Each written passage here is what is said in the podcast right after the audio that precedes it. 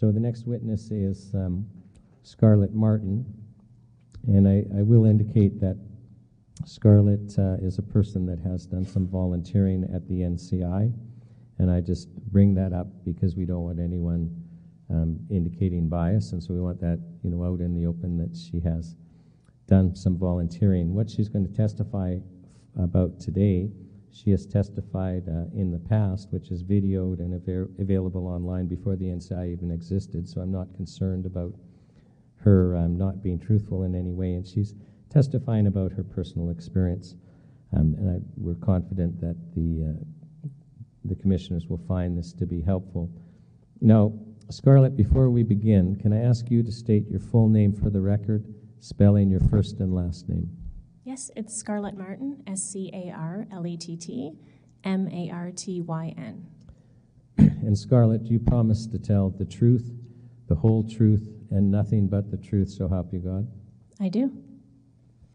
Now, you had, and I, am using the past tense, but um, up till the COVID adventure, you had worked for 24 years as a paramedic.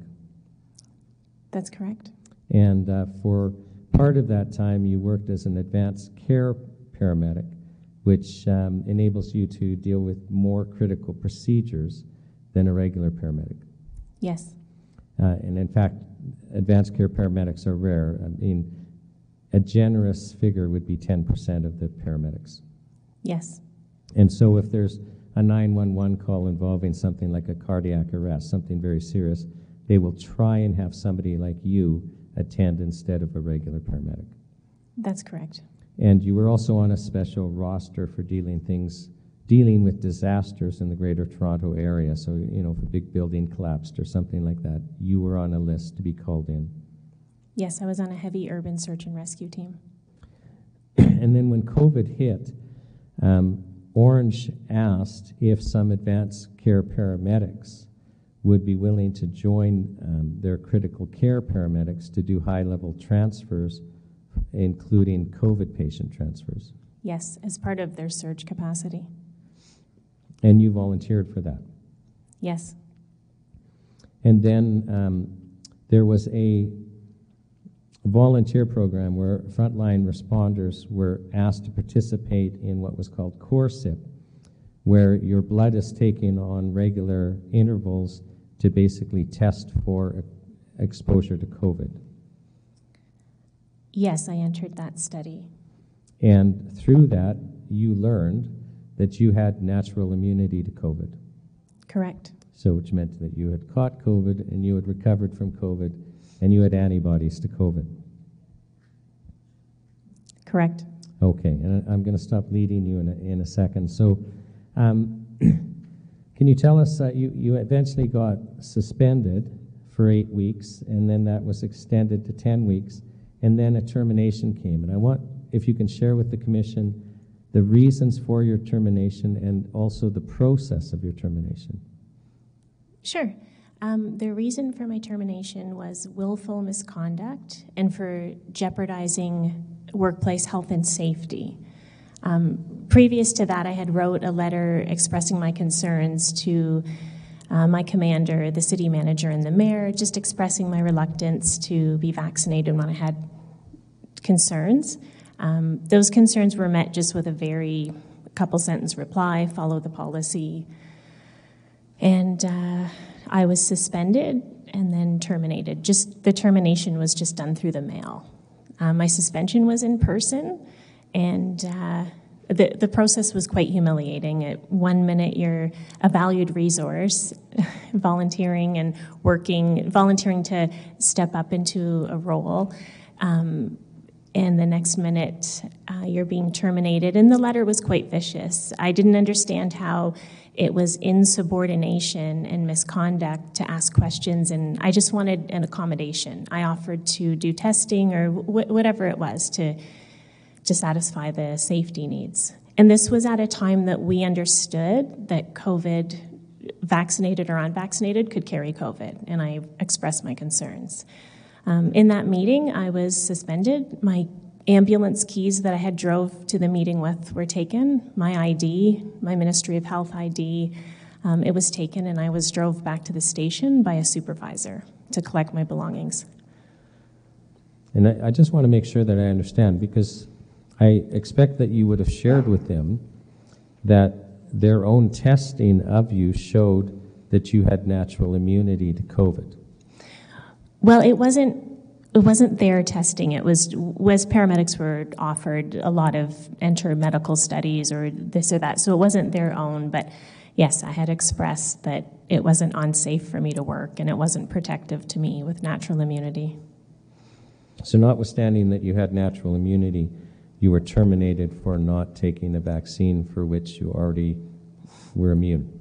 Correct. Now, I'm wondering if you can share with us um, what the culture was within the healthcare system at the beginning of the pandemic. So we would be talking about early 2020 and onwards. Um, at the very beginning of the pandemic, and uh, I feel that I can really speak to this because paramedics don't just go to one hospital, we go to many. And then I was on a team that was going to hospitals all, kind of all over southern Ontario. At the very beginning of the pandemic, when it was announced, the hospitals were empty. Nobody was going to the hospital, they were all too scared. Uh, that's how it, people had time to do TikTok videos and such because we weren't working. Um, I was doing call after call of sudden death, which is normal for my profession, but the stories were heart wrenching because they were people that had chest pain or stroke like symptoms or something serious for days, but they were too afraid to go to the hospital for treatment because of the pandemic. So they were. I, really feel if these patients had have went for treatment that they might be alive today. The public was so scared they did not want to call an ambulance. Right. What what was the attitude within the healthcare system to you know at the beginning, so before the vaccine is out, about whether or not um, it was necessary to take the vaccine? Because we all heard it was coming. Um, yeah, it was really socially acceptable at that time in my profession to say, "Oh, I don't think I'm going to take anything that's rushed to market," um, because we see a lot of medication recalls that were once safe, then pulled, once safe, then pulled. So, yeah, it was completely within our culture accepted to say, oh, I don't think I'll take it. I don't think I need it. I'm low risk. I'm not in an age bracket. Now, once the vaccine uh, was rolled out, did that culture within the healthcare system change? Yes. Um, it was it, it was like a switch and it wasn't gradual it was just like somebody flipped a switch and all of a sudden people were jockeying in line to get vaccinated. It wasn't acceptable anymore to say well i think i'll wait. I, I don't think this is a good idea. Um, as healthcare workers we could get it before everybody else especially those working in the front lines and, and people flooded to do so. It was hard to find people that were still reluctant to get vaccinated. And did you observe um, any change within the healthcare system after the vaccines were rolled out towards patients? The changes I saw were so profound that it's disturbing to talk to about, but I think people need to understand. Um, I saw colleagues that I respected and are brilliant um, turn into bullies I saw, I worked up in the ICU transferring patients, and I would hear the chatter about get this one out of here. I heard they were at a rally, so look at them now. I guess it serves them right. Maybe they'll die. And I heard, I heard these things day in and day out. I heard them talk about if I went into, we're in every area of the hospital, right? So there's, you know, the acute setting and all, all the different settings. I would know who in those 10 beds wasn't vaccinated because they would be sitting talking about it. And the care they received, the part that just is most disturbing is it's not tangible. When you care about somebody, the way you interact with them, you put your hand on their shoulder, you move them gently. When you have hostility towards them, your chart still looks fine. You've still given them all the things you were supposed to do, but the way they were handled was different. It was rougher. It, you could you could feel the aggression. And it was completely acceptable for them to sit around and talk about the anti vaxxers that should just all die. I don't want anti vaxxers getting health care. Why would the anti vaxxers come up to the ICU? If the anti vaxxers don't want to take the vaccine, maybe we shouldn't give them morphine for their broken leg if they're that like it, it just it went on and on um, i witnessed my own colleagues on 911 calls badgering elderly patients that weren't vaccinated. It had nothing to do with why we were there. Um, we're called on people's worst moments in their life. So we have to be mindful of that. But I seen them standing there instead of treating what was needed to be treated, and not always life threatening, they just needed something, they would say, Well, what do you mean you're not vaccinated? It's been available. What would your reason be for not being vaccinated? And if we can picture a towering person in a uniform in a position of authority talking this way to an 86 year old lady lying on her couch with her stomach hurting, badgering her, it was absolutely appalling. Um, you had um, given me an example when we were talking about a call that uh, seemed to you to be a vaccine adverse reaction where a lady had a shot and then she developed tachycardia and, and chest pain. Can you tell us about that call? Because I think it speaks to uh, the change in culture. Absolutely. Um, I don't know if I remember that specific one, but there's many. So, uh, in the field, our job is to report what you tell us and then ask you more questions if we need to know them, take a medical history. So it's not our job to judge what we, we really think you're telling the truth on, or it, it, we just report it. When we would take these patients to the hospital, and I would talk to the triage nurse for intake, and I'd say, This patient had chest pain after the vaccination. They're quite worried that it's a reaction. Uh, they're tachycardy, tachycardic, which is high heart rate. And I'm meaning high as in 140 beats a minute, like not just a little elevated with chest pain. And the nurses would roll their eyes and huff and puff and go, oh, great, we got another one, you know, great, yeah, add that to the list. And I, I can watch them because I stand behind where they're reporting. It never gets typed in. It, what we say never got typed in for those patients. I, I never saw a single one say following vaccination. It was just, and these patients were wrote off many times with anxiety.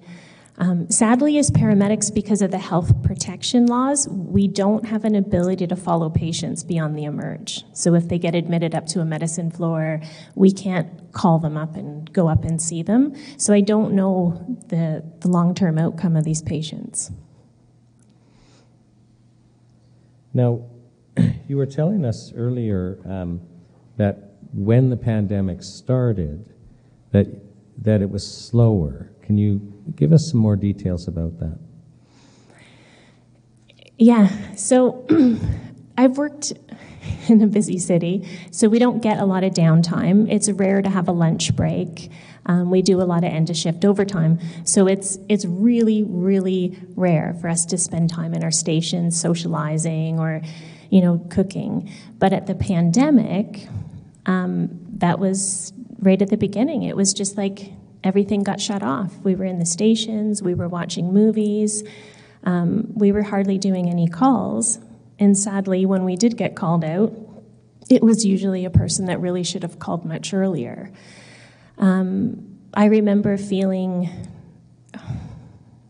embarrassed when you'd get a knock on the ambulance door and it would be a restaurant owner delivering food to the healthcare heroes.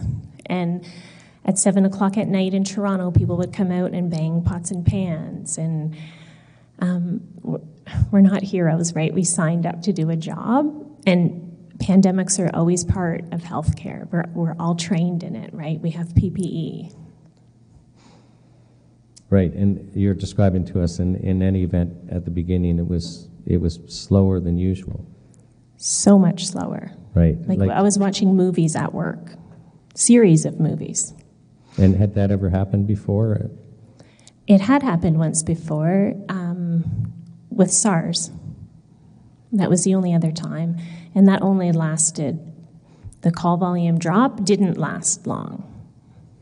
Now, I, I want to switch to a different topic because my understanding is, is at the beginning of the pandemic, when we're all for the first time seeing all these numbers on TV of how many cases we have, that actually these cases at the beginning were not being based on things like PCR tests, um, in large part because they just weren't available yet. The system was having to gear up and, and uh, get tests, testing kits to the hospital. So can you share with us basically what these, what, how would they classify somebody as a COVID case at the beginning? Yeah, at the very beginning, there wasn't the ability to do a swab, send it, have it back. There was no rapid tests readily available. So we would do a screening on a patient. It was just a sheet with 10 or 15 check boxes. And those would be the inclusion criteria for suspected COVID, so just suspected.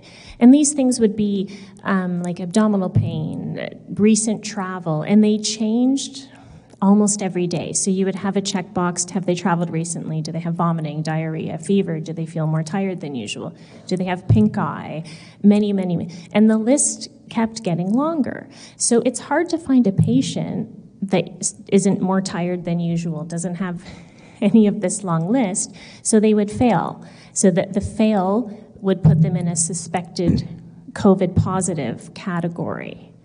Um, one patient I had had been in a, an assault and he had been whacked over the head with, I think, a bottle. Well, he had a headache naturally. So we brought him in for assessment for a headache, and the nurse was filling it out.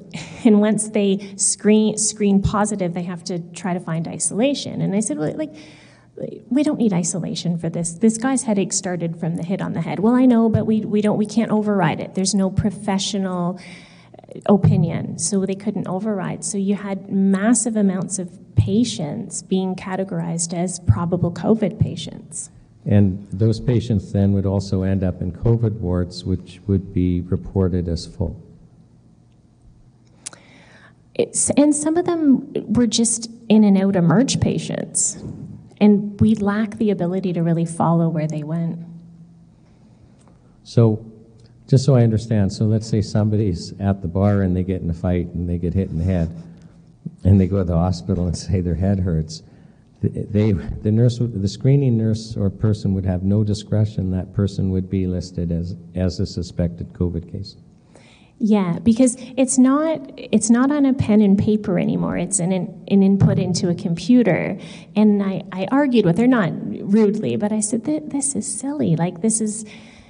How could we possibly like he didn't have a headache before. The headache started now. He's well. He's he has no other symptoms. No i know but it won't let me check. It won't and there's no field to add in professional opinion. So they just got all filtered. I mean it was really hard to find a patient that called an ambulance that would pass a screening. So are you are you saying that early on in the pandemic then before they had rapid testing that almost every single patient brought in by ambulance likely would be screened as a potential positive. Oh, yeah, it was a joke that maybe you could stub your toe and pass. If you only called for a stub toe, you could maybe pass the screening. Now, you had, um, you had a, a, troubling experience where an inmate was a, admitted because of a headache. Can you share with us that story? Yeah, the, all of these new procedures caused massive delays in patient care, and sometimes these delays cost people their life.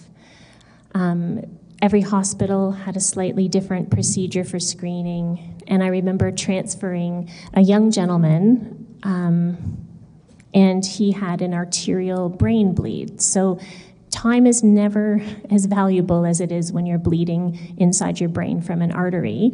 And we were rushing him to one of the neurosurge centers.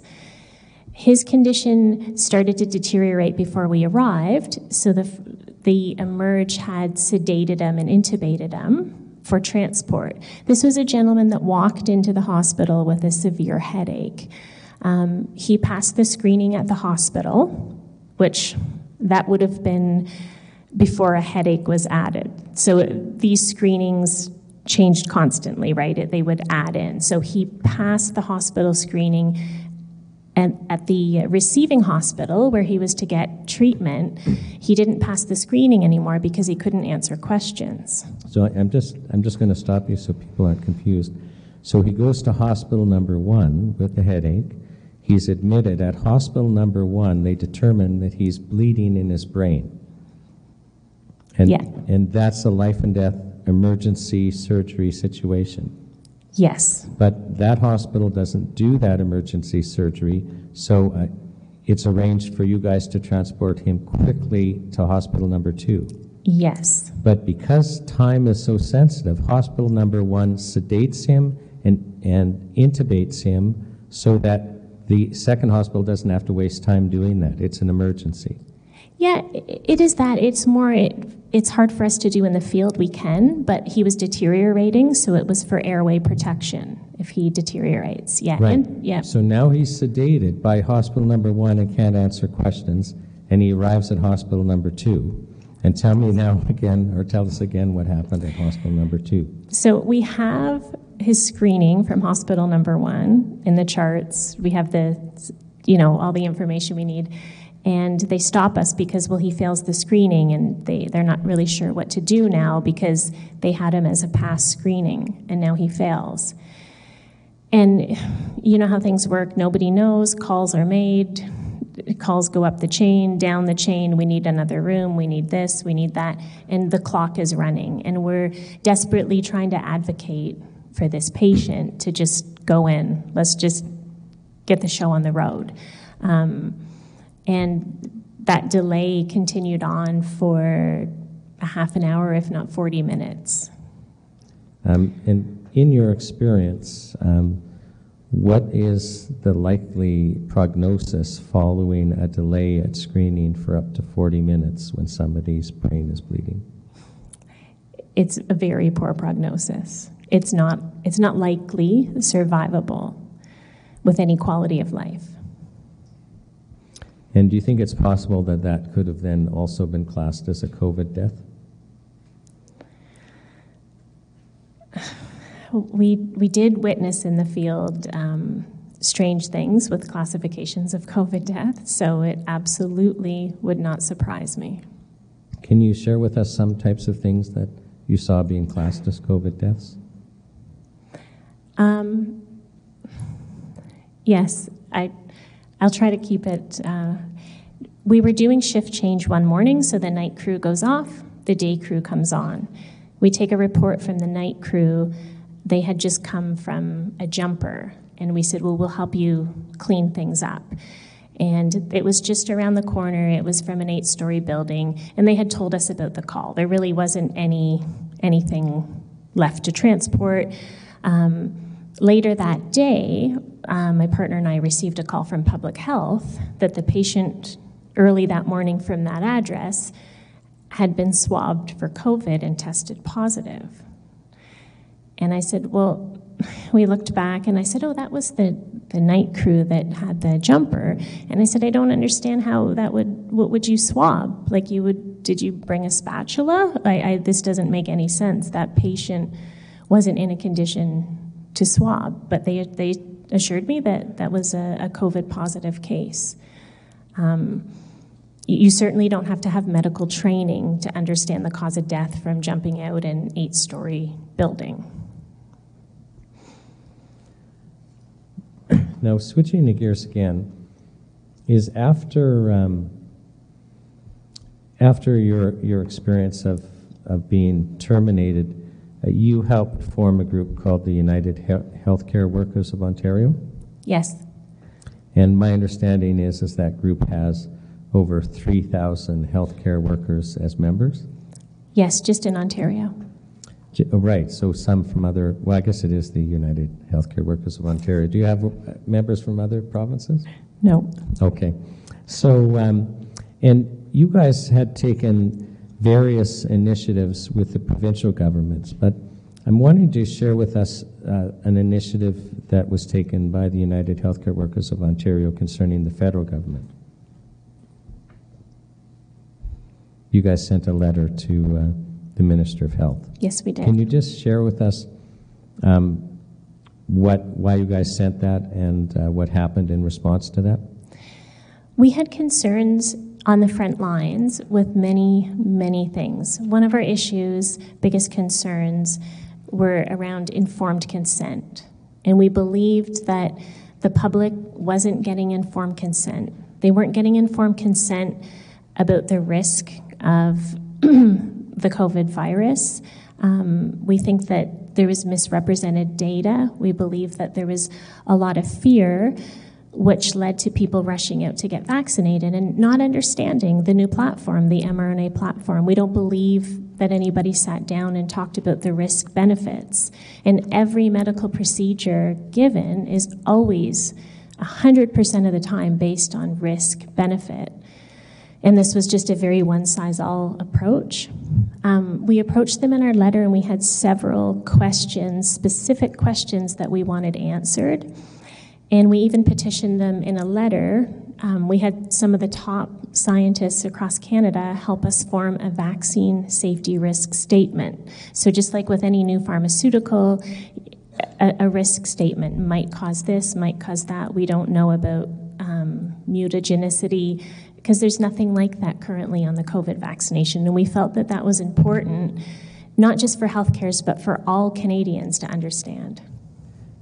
And is it fair to say um, that you thought that such a letter and a safety risk statement written by professionals and backed by 3,000 healthcare providers uh, would warrant a response from the federal Minister of Health and Ms. Tam? Absolutely. And we also got signatories of other public in- interest groups so that we could present it. This isn't a small group of Canadians that want these answers. This isn't just healthcare. This is Canadians. And did, did you get a response? No. And commissioners, I'll, I'll advise you that that letter will be entered as a, an exhibit and available to you for your consideration. And uh, Ms. Martyn, I'll just ask the commissioners now if they have any questions for you.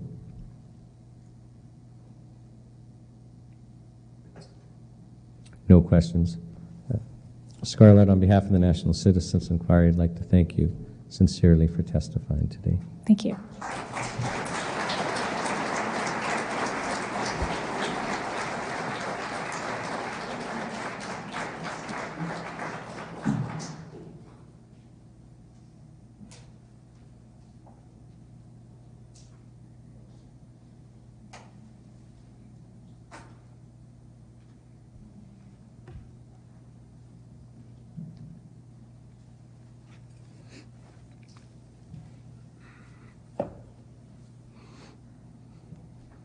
Afternoon. Can we get your full name, please? Dan Hartman, D A N H A R T M A N. And you swear that the evidence you will be giving will be the truth, the whole truth, and nothing but the truth, so help you God? I can't hear you very well. Do you swear that the evidence you'll be giving will be the truth, the whole truth, and nothing but the truth, so help you God? Yes. So um, tell us a little bit about yourself. My son Sean played hockey his whole life. Uh, it was his love, it was his passion, he, it was his favorite thing in the world. And to continue to play hockey in 2021, he had to be vaccinated. Sean's biggest fear in the world was needles. He was terrified of them, it was his biggest fear. But he wanted to play the game he loved, so he took the vaccine. Four days after that, he went to the hospital to emergency. He had brown circles around his eyes. He was vomiting. He had a rash and an extremely sore shoulder opposite to his injection shoulder. The doctor failed to do any blood work. He didn't do a D dimer, he didn't do a troponin test. He gave him Advil and sent him home. On September 26, 2021, Sean went to play hockey that night and uh, everything seemed okay. He came home and went to bed. And on the morning of September 27th, Sean was found dead on the floor beside his bed. How old was he? He was 17. Tell us a little bit about your son. The most beautiful boy I ever met, not just because he was my son, he was very polite, he was very respectable, he never backtalked me once. I never heard him swear once. He never had a drop of alcohol in his life, never had a cigarette. He was loved watching movies. He loved music. He used to love wrestling so much when he was a little kid. He was just such a great kid, It- it- almost like an angel. That's how special he was. Did he have some idea as to what he wanted to do? Well, he wanted to make the NHL, hopefully someday, but he also knew that's a long shot.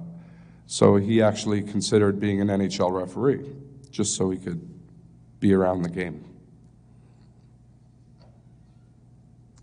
So, what happened after he passed away? I had to wait uh, three long months for autopsy results. They did a complete autopsy with genetic testing and toxicology, and and the cause of death is unascertained. They can't tell me why he died. They have no explanation why he died. And what did you do next? Is that sorry? What did you do next after that in that regard? What did I do next? Yeah, in, in so far as that conclusion was concerned. I started a, a Twitter page to get support because I was completely lost and didn't know where to turn. And uh, I've met some of the nicest people I've ever met in my life who support me and help me get through this. And it's really hard, though. Every day is so hard. The hardest part for me is sleeping. I, I wake up every hour. I cry multiple times a day. I'm a truck driver, and so I'm alone with my thoughts all day, and I think about Sean so much. There, I can't listen to songs on the radio anymore. There's a whole list of songs I can't hear. And I, I'm taking antidepressants, and I'm in grief counseling now with other parents who have lost their children. I, I will never do Christmas ever again. Christmas means nothing to me now. I will never see Sean get married. I will never meet what would have been his beautiful wife. I won't have any grandkids ever. I can't live with the cause of death being unascertained because, in my opinion, the vaccine killed my son. There's no other logical explanation. He was a perfectly healthy boy with no underlying conditions. And now I have to live without the most important person of my life. And every day is pure hell. Every hour. The only time I'm not in pain is when I go to sleep.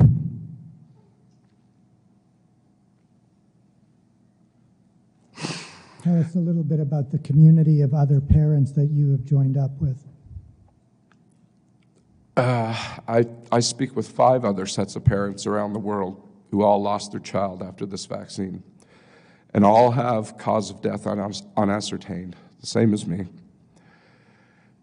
And people, some people think we're lying and they don't believe us and they, they think it can't be the vaccine.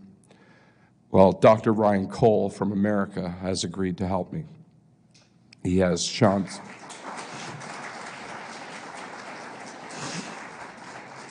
He has Sean's tissue samples, and he's one of only a, a handful of pathologists in this world who can prove vaccine death. And he's going to prove it for me. And I can't wait to tell all the people who doubted me that I was right. My gut feeling about Sean is right. I know it is. And how did you get introduced to Dr. Cole? Through my Twitter page. That that's what led me to him. And I was watching so many videos of him explaining It's very strange that Canadian pathologists aren't doing tests to determine vaccine death. And to do that, you have to stain slides and you have to look for spike protein. And Dr. Cole has even told me he's offered to give, to teach our pathologists how to do it. They just have to get in touch with him. It- It's, it's a complex procedure, but he knows how to do it. And I am quite confident that he's going to tell me that Sean died from the vaccine.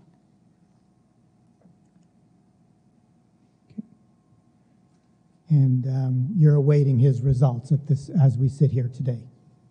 Sorry, what was that? You're awaiting his results as we sit here today. Yes. He said it won't be too long because he's already done some initial testing. I can't discuss what has been found yet, but when the time comes, I will. Thank you. Are, are there any questions from the uh, commissioners?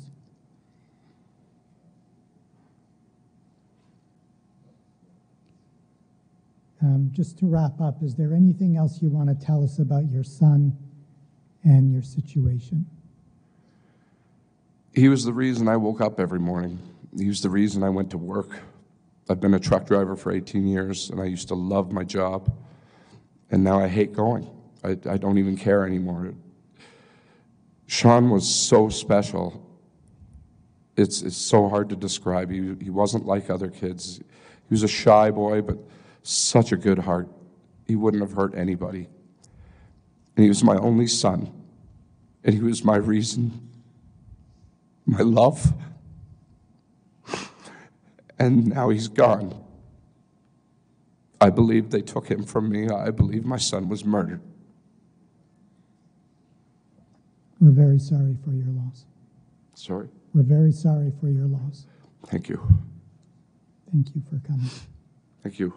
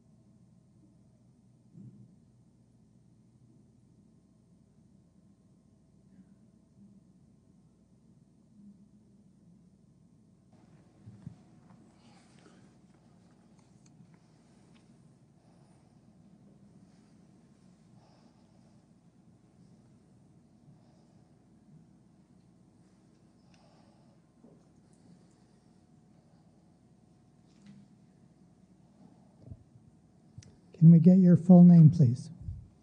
Irvin Studin. How do you spell that? I R V I N S T U D I N. And do you swear that the evidence you will give today will be the truth, the whole truth, and nothing but the truth, so help you God? I do. Tell us a little bit about your uh, work and educational background.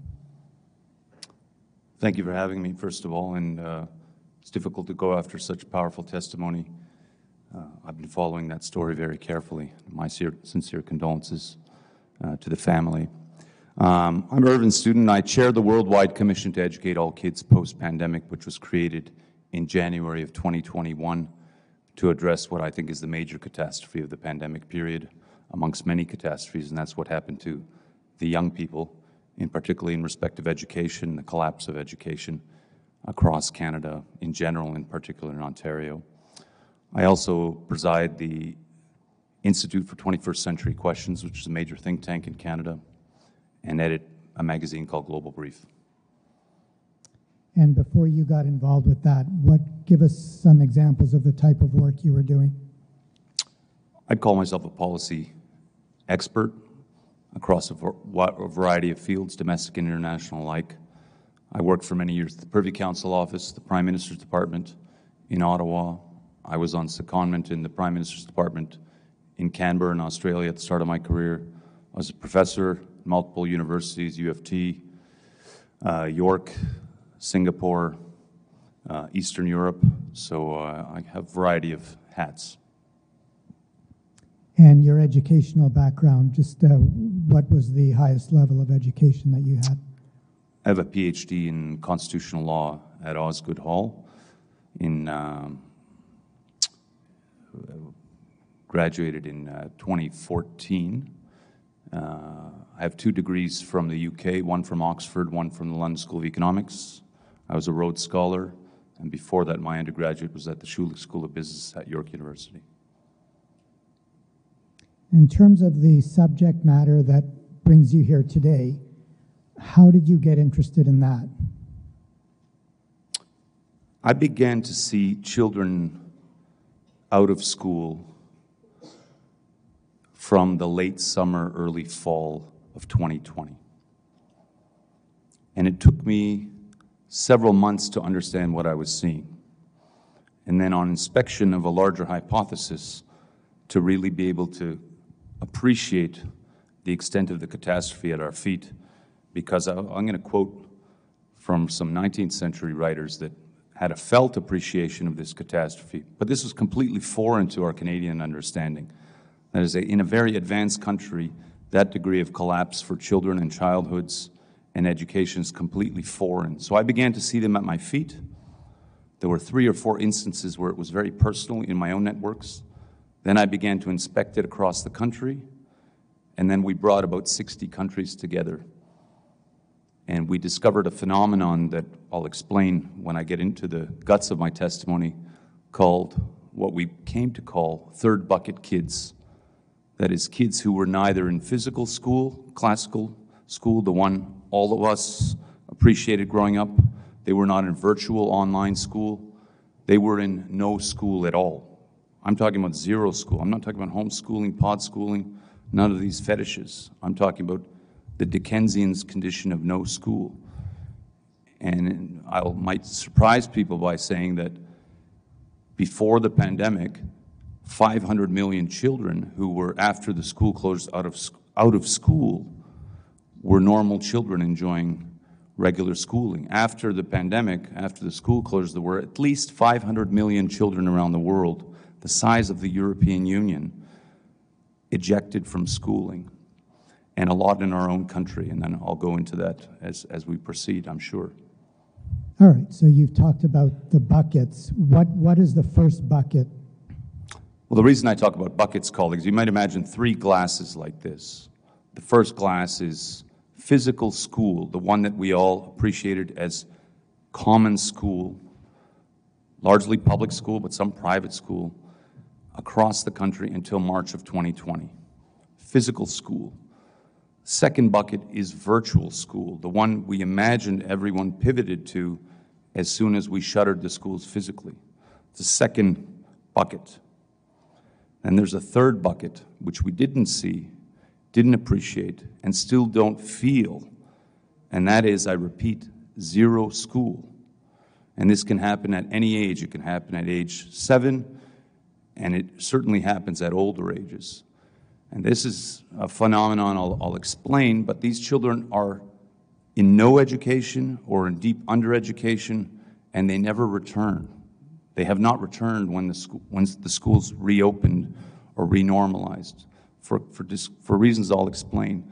But it, the reason we talk about the buckets is because if I say no school to a Canadian mentality, to our Canadian mentality, it's lost. What do you mean no school? You must, you must be a criti- critic of the of the education system. You must be talking about homeschooling or the child is taking a break. I repeat, colleagues, fellow Canadians, fellow Ontarians, fellow humans, no school. The kids were ejected from the first bucket to the third bucket or from the second to the third bucket through all sorts of very paradoxical phenomena that I'll explain. It took us a while to study this.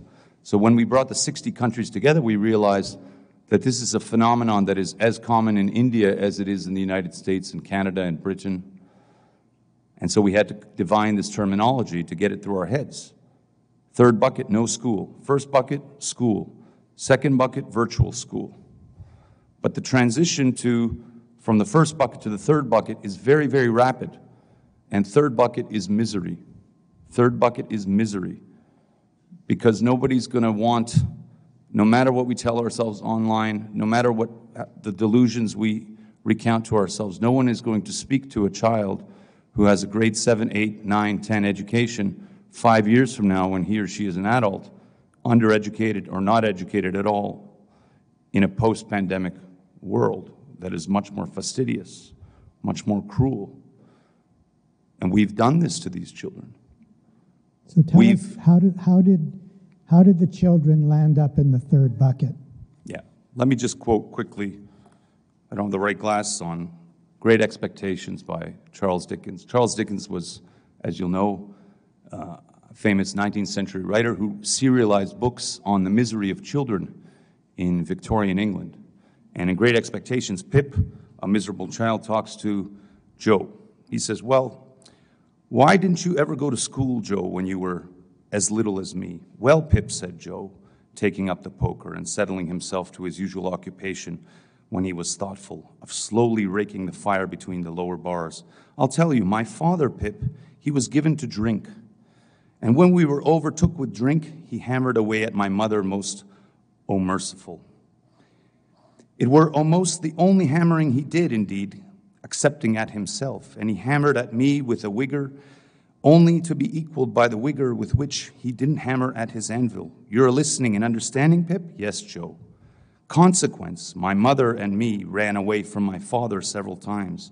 Then my mother, she'd go out to work and she'd say, Joe, she'd say, now please God, you shall have some schooling, child. And she'd put me to, she'd put me to school.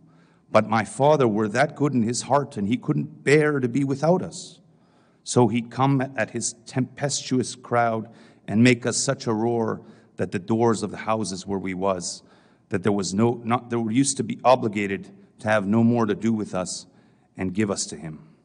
And then he took me to home and hammered us, which you see, Pip, said Joe, pausing in his meditative raking of the fire and look at me, were a drawback on my learning. So, what happens as soon as we shuttered the schools in March of 2020? Let me just tell you the extent to which we shuttered the schools. Ontario was the most catastrophic. March 17, 2020 to June 30th, 2020. January 7th, 2021 to February 10th, 2021. April 19th, 2021 to June 30th, 2021. And the first two weeks of 2022. And in between, hundreds of ad hoc bespoke, bespoke school closures, mostly dictated by public health. These were general school closures that I recounted, dictated by the Premier and the Minister of Education. The longest in North America. As soon as we closed the schools, we said we're going online. But immediately you have a contingent of children and families who have no internet access and no mobile access. They're between 1 and 6% of the population on Statistics Canada numbers. Very well. That's your baseline ouster to the third bucket. That may grow over time as resources become more scarce. But what happens within the home when we imagine a child to be remote learning? What if you're in an abusive home, like Joe recounts? You were a star mathematics pupil, and that was your saving grace. You went to school. Now you're at home in an abusive home, and very well, you may be heroic for two weeks, but on the periods I described that are catastrophically long, you're in the third bucket before long. And you're abused for two years in your home while everyone imagines that you're virtual learning. Very well. You don't speak English or French. You're from a new immigrant home. Two years online, you're in the third bucket. You have a physical or intellectual learning disability. You're in the third bucket. Your family has no resources. You run out of money during the pandemic, or someone's got sick. You're off to work at 13, 14 years old. You're in the third bucket. The most catastrophic category, colleagues, friends, fellow Canadians, Ontarians, is that of teenagers middle schoolers and high schoolers who were in the second bucket for a while, that is online learning, but realized that school began to lose its meaning. There were no walls, there were no boyfriends, no girlfriends, no sports, no spirit, no standards, nothing for which to compete, nothing physical, everything was virtual. And I'm a teenager, the cost of exiting the second bucket and going to the catastrophic third bucket is a matter of clicking off the Zoom call, and I'm out. Nobody's aware that I'm out. Few people are taking attendance, and they're not taking attendance fastidiously. And nobody's looking for me. At the very moment when my juvenile narcissism requires you to look for me. Because you recall when you and I, when we were all in school, we knew of some kids who wanted to drop out. They'd announce it a month beforehand I'm dropping out. And you get five people crowding that person saying, Don't leave, don't leave. Then the teacher would come, the boyfriend, the girlfriend would come, the friends. You'd get a hug at the door, the family would be notified, and someone would come and bring you back. Most of the times. This never happened. The costs of leaving the second bucket to the third bucket were zero. And the time period in which you're in the third bucket, very, very long, especially in the teenage mind, when a month is infinitely long. Now, I wish to say clearly, and I'm going to be undiplomatic, but in my world it's diplomatic, that if I can forgive the initial school closures because the entire world was improvising from March 30th, from March 2020 till about the spring, the northern spring, let's say even summer of 2020. We can forgive those policy mistakes, and they were policy mistakes. After that became policy crimes. Because we closed when I and colleagues already were articulating and then shouting from the skies and then making personal calls and emails and interventions and media interventions. Do not close the schools. Your, this third bucket is catastrophically large. I put it to you that at the nadir of the closures, it was 200,000 kids across the country on a global student population of 5 million. Tens of thousands across Ontario because, again, in a very degenerate way, and I repeat, I'm being diplomatic, intellectually degenerate way, we close the schools and we close them and we close them and we close them. In April of 2021, I'll never forget, the Premier said that the schools will be closed indefinitely. And my stomach plummeted. Because indefinite to us is understandable, but for the teenager I describe, that has a zero cross cost proposition to exit to the third bucket. Indefinite means forever. There is no return proposition. Premier never said, hold your horses, everyone's coming back in a couple of weeks and we want to educate you. We said no education in Ontario. There was no hope. There was no hope, there was no message, and nobody was aware of the scale and the catastrophe, by the way, that awaited us and that now is befalling us. Because let me just put you to two, two signals, two key signals that any intelligent society would have understood to not go down that path of deep school closures. One, the third bucket kids will live miserably. As a rule, there will be some exceptions. They will live miserably because they're undereducated or uneducated in a world that is far more cruel and that needs, in many cases, over preparation. We've underprepared them and then we feed them to the wolves in the society that is post pandemic. That is our fault. That is a crime of policy. What have we done? And now, as a collective, what have we done to the country? What kind of society and country, an intelligent country, one in which I'm proud to be a citizen, which I adored my childhood, and one that I thought was the best place to inhabit as a child. I have a family of three children. What awaits is huge destabilization because these third bucket kids will become adults five, ten years from now. And how will we live? We'll have a huge contingent of people who are uneducated, undereducated, and will hit us upside the head and we'll say, Oh my God, what have we done? And they will in turn ask, Why did you do that? And I do not accept that these are bad kids or marginalized kids or they're from certain minorities, not at all. I repeat, the child in Mumbai in India who could have been a physics star when the schools closed could have gone and, been married off. And that happened in huge numbers in India.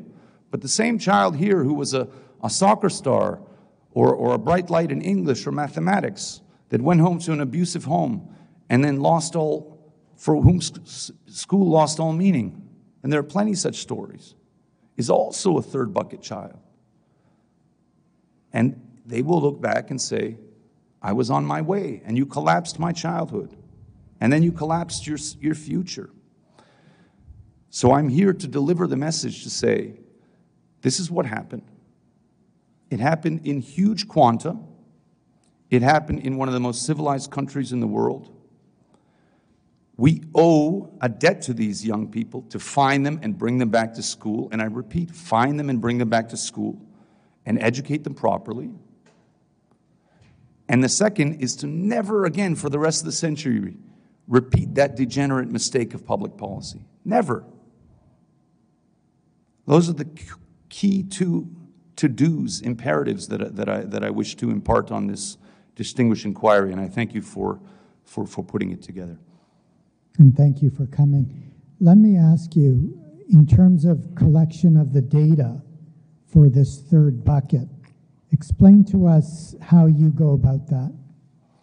Well, there are two ways, and the data are completely unofficial because they're not collected, and if they were collected, it would redound to the huge embarrassment of, of government, naturally.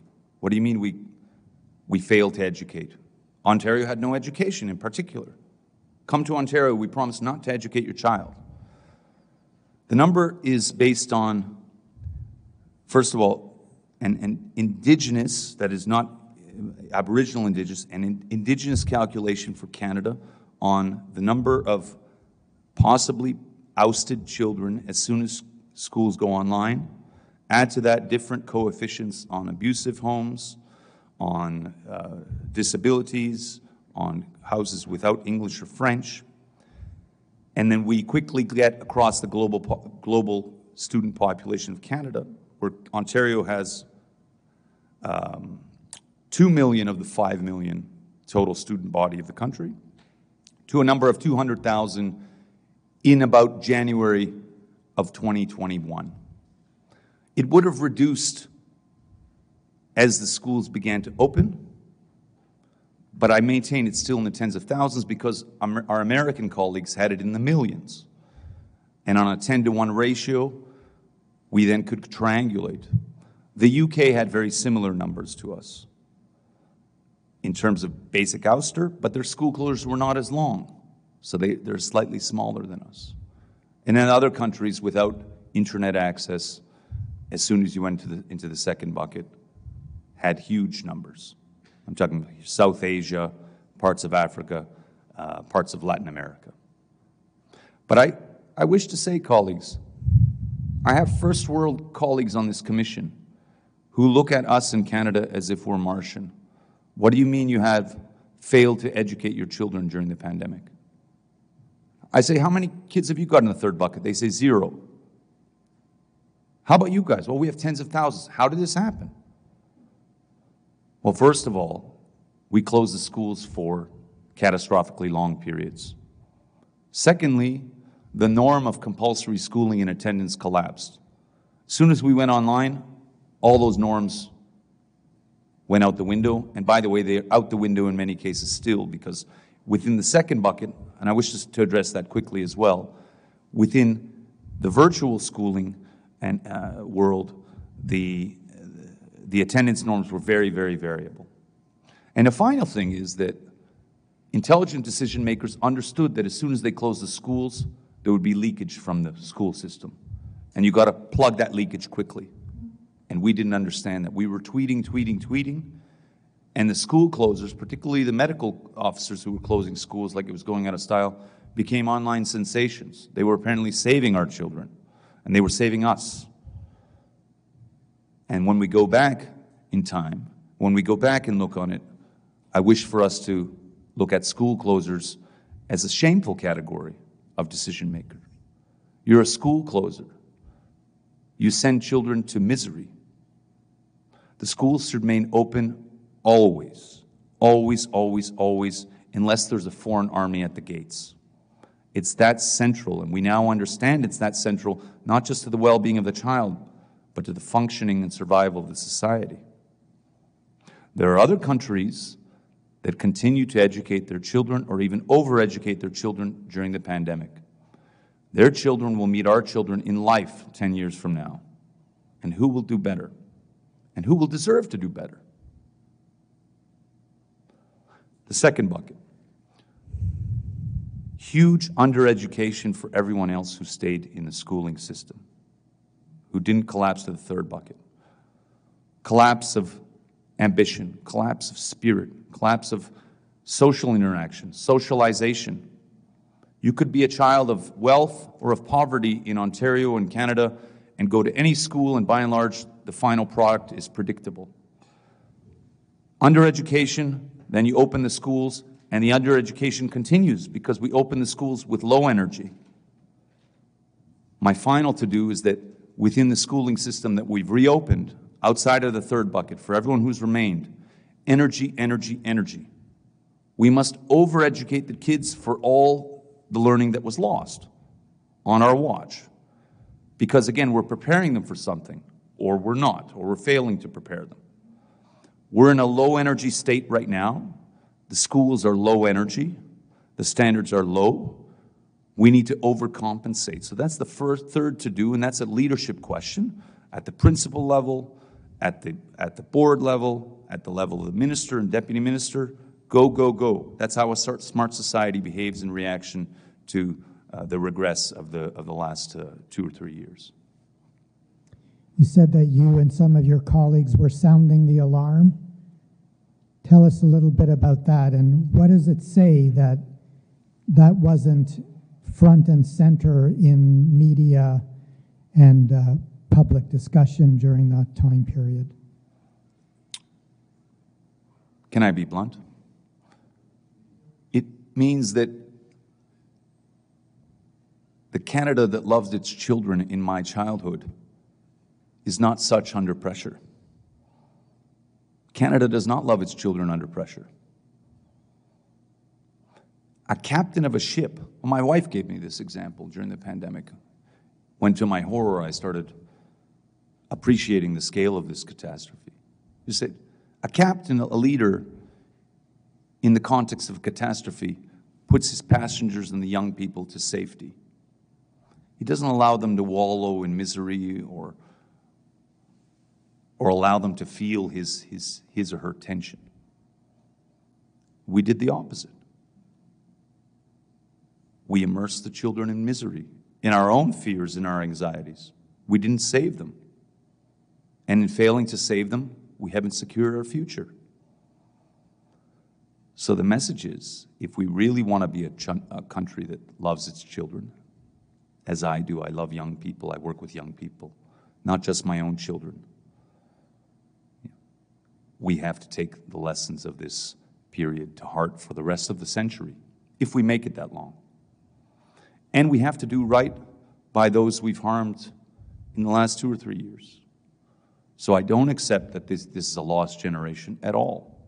That's Twitter speak. If we're a serious country, we say we made a mistake. The answer to a mistake in my world is, is remedy, immediate remedy. Find these kids, they're easily findable. They're on the attendance rosters across the schools and all the boards across the country. Find them, get them back to school, educate them, get them caught up, and some of them will be Nobel Prize winners. Failing which, we only have ourselves to blame. Many of them will end miserably, and their misery will redound to the collective misery. So, in terms of the leadership class, unfortunately, the pandemic proved that we have by and large, an accidental leadership class.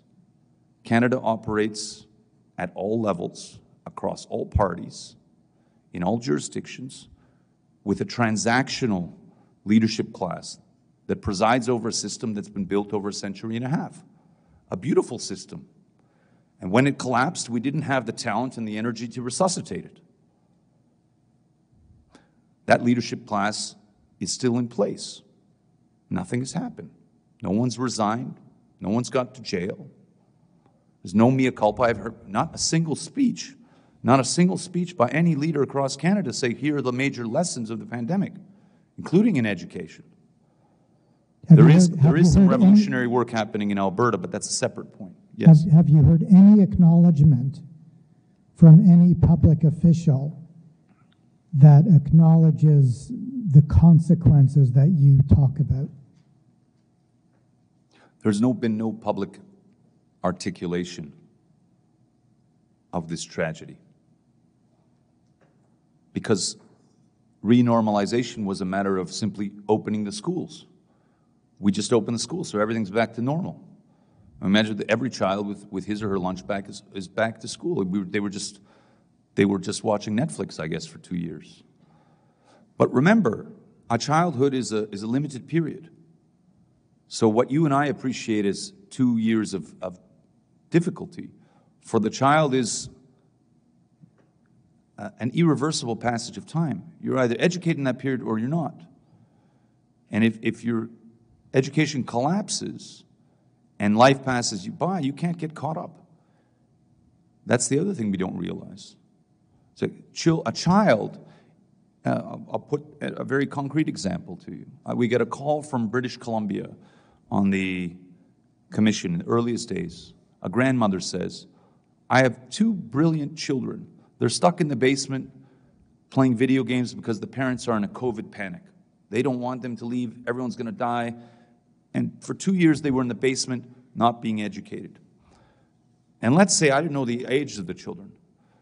Let's say the child was 13 years old and the world opens up and he or she is 15 or 16 years old, but with a 13 year old education. And now scale that across the thousands, tens of thousands. How does the system react to that? It's not reacting at all. We just said the schools are open with low energy. Everybody wear a mask, be safe, be vaccinated, zombie about. Not let's go, we got a national mission to catch up. Not that. We're in defensive posture. So the child either never gets caught up, doesn't go back to school, or the misery, the general misery continues. And those stories are legion. Those stories are legion. You obviously have a very high profile. You've been in government, highly educated. What was the reaction from policymakers when you were bringing this to their attention when all this was going on? I'm not going to impart educational lessons from my own story. I will impart sports stories because I was a good student, but I was a very good athlete too, notwithstanding my present composition. I was, I was a good soccer player. And I always said, in elite sport, there are nice people, and then there are people you want to have on your team when the going gets tough. I think everyone understands that analogy right? They're nice people when the going is generally good, not on a rainy day. And Canada's full of them. And in leadership class, we're full of them. But too many were pretenders when the proverbial thing hit the fan. And I got to understand that personally because I was speaking to many of them. I said, Where's the reaction? The only responsible reaction from anyone overseeing any decision making part of the education system or the children's welfare system or the childhood childhoods of our, of our young people the only responsible reaction would have been oh my god reverse this mistake. Don't repeat it. Ours were the exact opposite. I got stories from top decision makers saying Irvin i can't do this. I'm too busy with my own family. I gotta, I gotta help my kids. These are top decision makers. Um, Irvin um, we have to close the schools. Full stop. We're, there's other, there are other things at play. They're more important. Symbolic medical issues, Twitter, Twitter fame is a big one. And the third category was complete intellectual incomprehension. We just could not go there. We couldn't imagine what happens to our own children when we close the schools. We can't, when we still cannot go there. We cannot accept that this has happened or we've done this. It's foreign. That's why I say of the 60 countries or so on the commission uh, I chair, countries like India, Argentina, Jamaica, they get it. They live more at the coalface of life and death, even their children. But more advanced countries, UK, Canada in particular, we can't go there. What I describe in, in Dickens in the discussion of between Pip and Joe is foreign. But we've consigned many of our kids to the Dickensian condition. We've done it. These are acts of omission or commission. You know, repeated, repeated at length. I have to say, the, the failure of leadership that you're describing is extremely discouraging.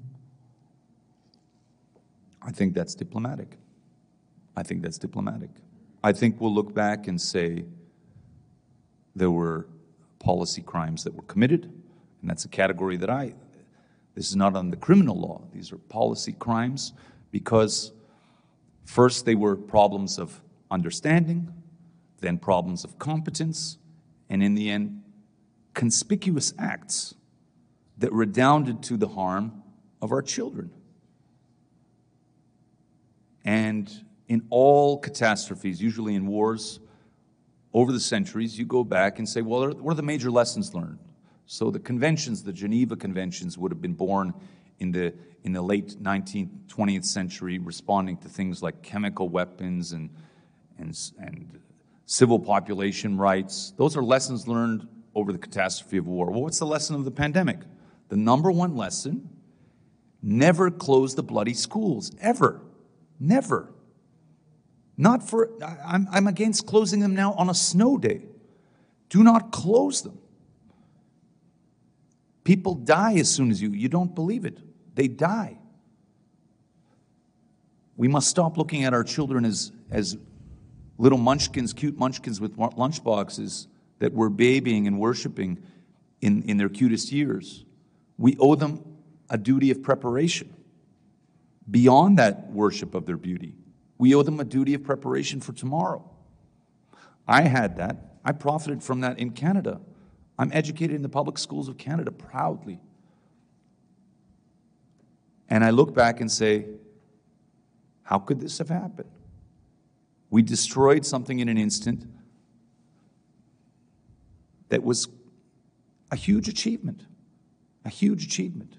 We regularized beautiful childhoods across Canada, across Canada over many decades, with many exceptions, granted, but that was the regular system.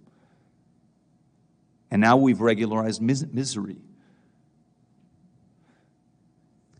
I'm going to ask the commissioners if they have any questions for you.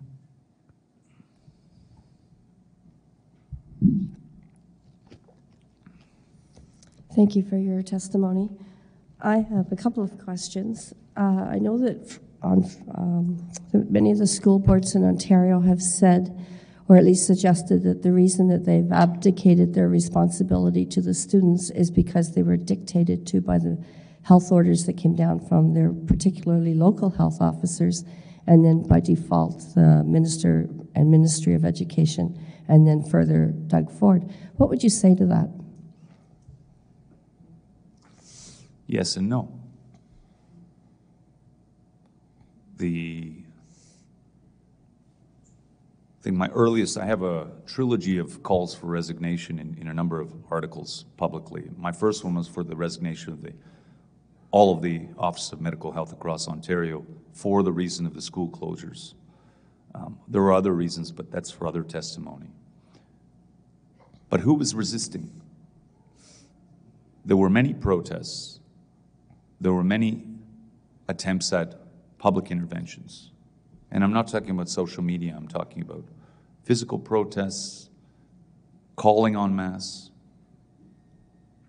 I cannot think of a single school board that heroically went against this, what I call mania, this mania of closures. It was a mania in the end. It wasn't conscious wisdom or anything like conscientious wisdom. Name me one school board where there was a strong voice say, We're, we keep our schools open. Everyone fell into line or colluded with the mania. A mania, by the way, which was completely foreign. It was a mania. This was a period of mania that was not foreign. It's not foreign to other societies. Ours was a diff- had a different look, but it was very much a mania. So all of them fell into line with that energy. So the, the school boards are, you know, just as guilty of, for, of, of, of, failure of leadership or duty vis-a-vis the children as, as are the medical officers of health, for sure. The only reason I would say that, that the school boards have a conspicuous responsibility is that they know something about the education system, whereas all of the medical officers of health, I've spoken with many of them, I've uh, lambasted many of them, I spoke with many of them on the phone, I corresponded, were people of average intellect who were completely accidental, who knew nothing about the education systems they were closing at all, and wanted to know nothing about the consequences. Because it was complete abstraction. This was a matter of a button. We close the schools. Tens of thousands of applause, da da da da. And I'm closing my schools here. And I'm closing my schools in Peel. And I'm closing my schools in, in York. Who's next? And I'm just looking at the horror because I'm counting, first of all, the number of third buckets that result from that, the general under education, right, and the ease with which we put kids in, in a position of conspicuous misery. Thank you. My second question is about the move by school boards to go to the standardized tests that are post-COVID and use that as their standard for going forward in education. Do you have any thoughts on that? I have no view on the standardized testing. I don't think it will get us anywhere one way or the other. My brief is for high energy. You imagine that Canada was here before the pandemic across the systems mm. in education, in business, in the social sector, national unity, internationally. And then we collapsed to here. Okay? And when we reopened, we stayed here. We're here. We imagine intellectually we're here, but the reality is we're here. The only way we can get back up here is energy, energy, energy. That's the gap and you feel it around. People are driving more slowly, they're thinking more slowly, the news is more somber, the politicians are less energetic, and of course, with the kids. The kids are less sharp, the more depressed, they're less knowledgeable by far than we were in our generation, by far. I deal with them all the time, some of the bright ones. The only way to get back is not through one standardized test, it's energy, energy, energy energy, educate the nine, them to the nines for the next several years. The only small brief I've added is that we should, where possible, add an additional year of schooling because they haven't had enough time of inc- to incubate before they go to post-secondary or the work world or vocational school. So the grade 13 would have been an obvious thing. Something they did in Jamaica. We could easily do that, but we don't think that way. We just open it up and it's status quo, but it's status quo at a low energy. So we're graduating low energy people to a world that requires that much more. The gap is a gap of misery. So, energy, energy, energy. That's my only brief. Have you uh, sent any of this information to or contacted them to, with your concerns, either the Education Minister Lecce or the school boards independently in this province? Yes.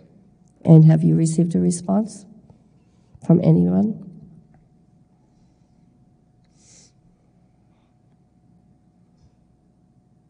In deeds, no. In deeds, no. In explicit terms, no. But implicitly, there's an appreciation. It's just the gap between the appreciation and the action is huge because it's a mammoth task. We would have to go out and find these kids, and then we'd have to educate everyone energetically.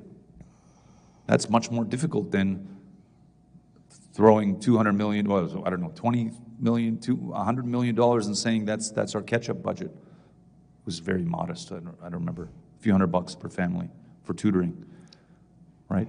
Um, so that is the failure again in adult responsibility. Let me just uh, also refine a point. In January of 2022 was one of the darkest professional periods of my life, where I was at a protest against school closures. The schools were closed once again, January 2022. They were closed again, and we were at Queen's Park, and five people showed up. And I swear at that point, the Premier could have said, Ontario doesn't do education. We're just canceling that. And no one would have blinked. There was no resistance because we were in a manic mode. Completely foreign intellectual condition, psychological condition. I don't believe that right, the right to education is enough. We have a duty. There's an adult duty. And why do I say that? I believe in rights first and foremost, but the rights are of the child. The child has a right to education. But if you take it away, is it for the child to litigate his or her rights? Who takes away the right to educate? The adult. Well, what, what's the role of the adult? The adult has a duty. So the duty to educate is first and foremost, it's primary. And it falls on the adults. The right is for the child. Those two things live side by side, but the duty is primary because we're adults. We failed our adult duty. So we failed. Very well. The adult responsibility, the adult reaction, a non pretender reaction is, oh my God, mistake, let's fix it. And that's the only way I think we can acceptably move on as a society that's not lying to itself. I'm for that path. And my final question is about individual assessments for students. When students are declared special needs, they're given an IEP.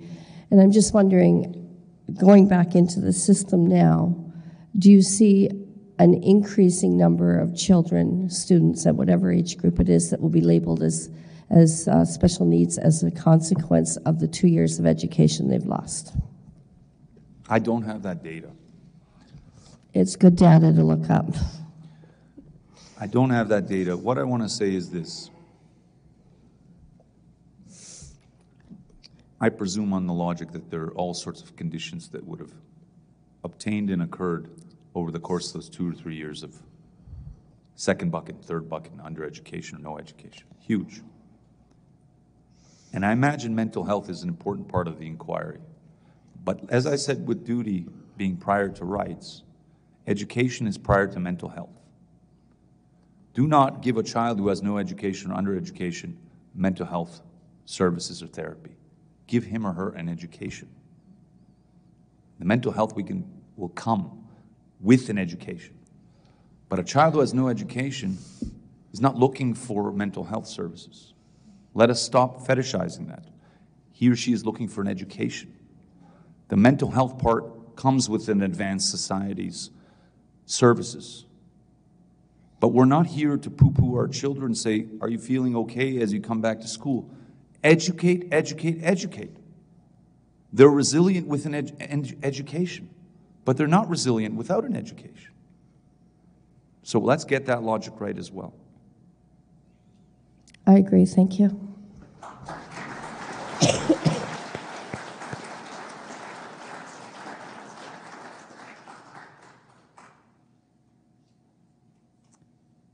Are there any final thoughts that you want to leave us with? I still love this country. I still love this province. And I'm very grateful for having been raised here.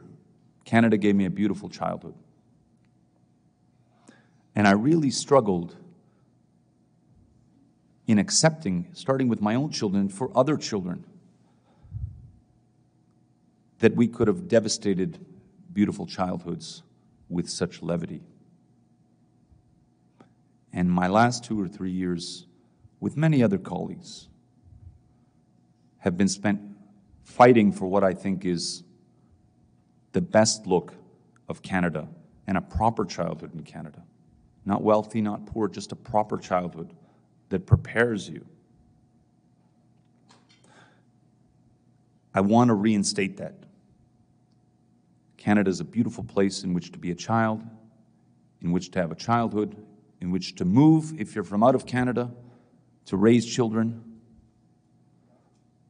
But that requires work.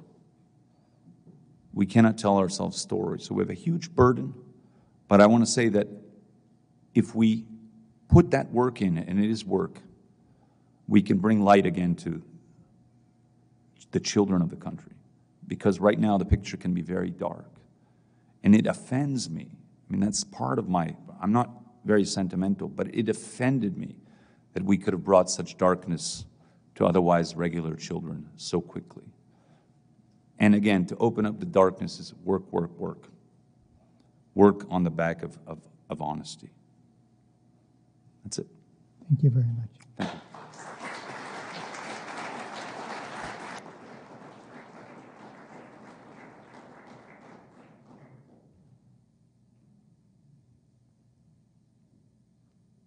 Commissioner. Welcome back to the National Citizens Inquiry. Our next witness is going to be Dr. Trozzi, who's joining us virtually. And Dr. Trozzi, thank you for joining us. Thanks for having me. I'd like to start by asking if you could state your full name for the record, spelling your first and last name.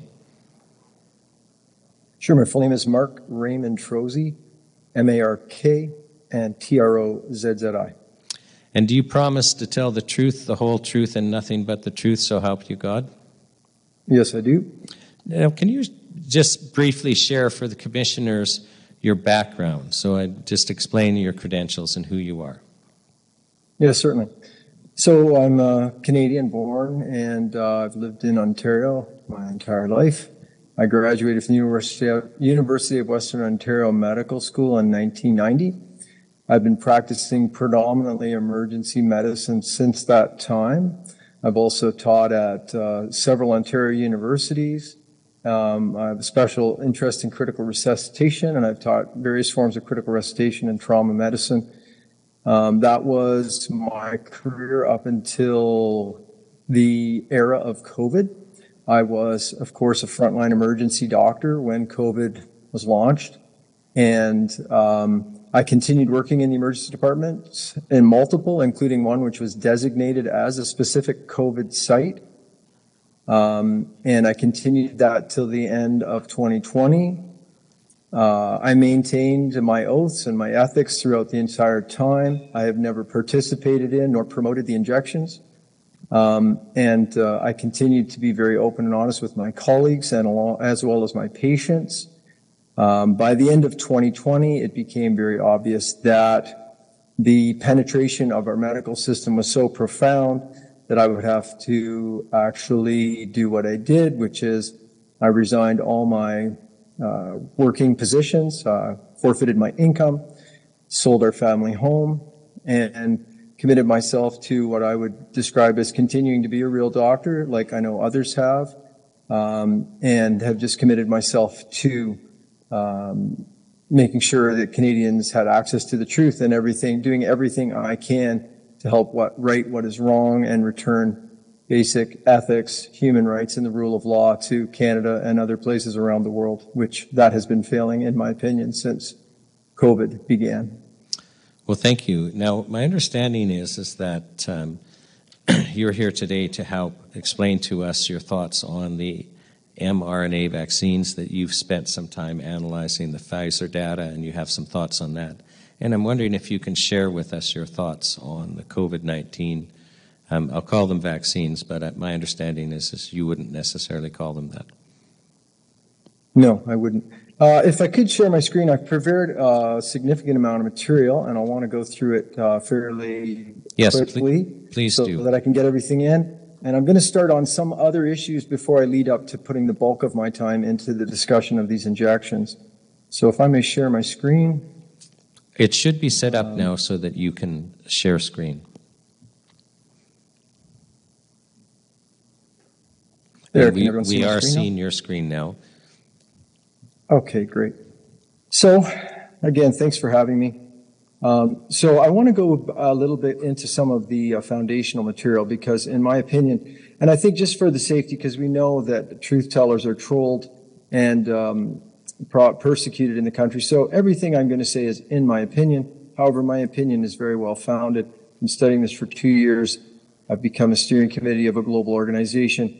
I've worked with scientists and doctors from all continents, and I've been the lead now of uh, a health and science committee of the World Council for Health. So I have done my homework.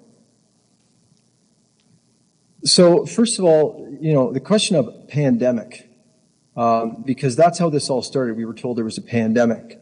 So, you know, what is a pandemic? Um, I think that all of us in our in our lay knowledge, and this is a thing where I think we're all learning to use common sense again. I think we all know that a pandemic is supposed to mean a disease that spreads far and wide and kills a lot of people. Everyone catching a cold does not qualify, for instance, as a pandemic. Now, we need to look a little bit at the organization, the World Health Organization, which is really the conduit of control that has been used uh, by really the perpetrators of the COVID crimes to impose this global agenda throughout the world, which no surprise, we see the same agenda in almost every country. Uh, now, back in 2009, the WHO declared a swine flu H1N1 pandemic. One of the results of this was that there was massive pre-orders of new vaccines for swine flu across many countries, with governments accepting liability for the damages, of course, because there was a pandemic. However, when the pandemic officially ended in August of 2020 or 2010, it had caused only 18,500 deaths globally. Now, if you look at the definition, this was the definition, this is the definition of pandemic, and the WHO also recognized the real meaning of words up until 2010. And as you can see, a pandemic, uh, for something to be a pandemic, it requires that it has um, heavy mortality uh, with orders of magnitude more death than a bad seasonal influenza. A bad seasonal influenza uh, involves about 250,000 deaths. So orders of magnitude, meaning generally orders of 10, would be 2.5 million. Uh, however, when they declared the end of that swine flu quote end quote pandemic, uh, there was only 18,500 deaths, so by no means did it qualify as a pandemic. At that time, the Parliamentary Assembly of the Council of Europe launched an investigation into the undue influence of Big Pharma and the WHO for falsifying a pandemic to create a lucrative vaccine market for their uh, partners in Big Pharma. Uh, the WHO's response to this uh, was to change its definition. They did not change my definition. I recommend people don't accept people just changing the definition of words like pandemic or vaccine, but they changed the definition and just eliminated the part where it required that it was highly fatal and took many lives. And this basically paved the way for a new lucrative power grab enterprise like the COVID-19 pandemic.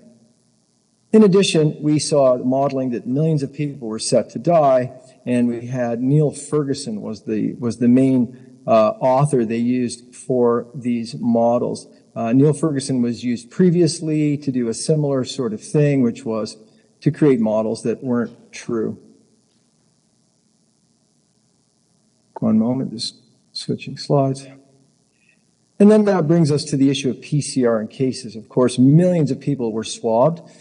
Um, and told they had COVID, even though they felt fine.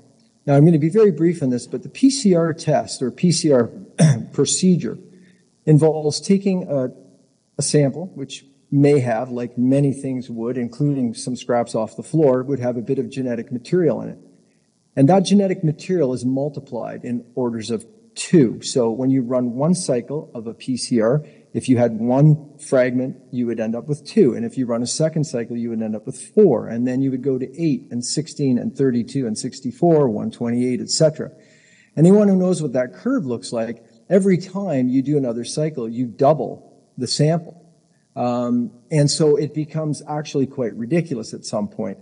Now, the PCR was never meant as a test. The inventor of the test himself stood up quite strongly back in uh, 2020 in this regard. Um, but even if it were to be used as an augmenting device for diagnosing or suspecting a particular condition, be that, for instance, a coronavirus infection, 25 cycles is about the limit. Countries like Canada were using 40 to 45 cycles.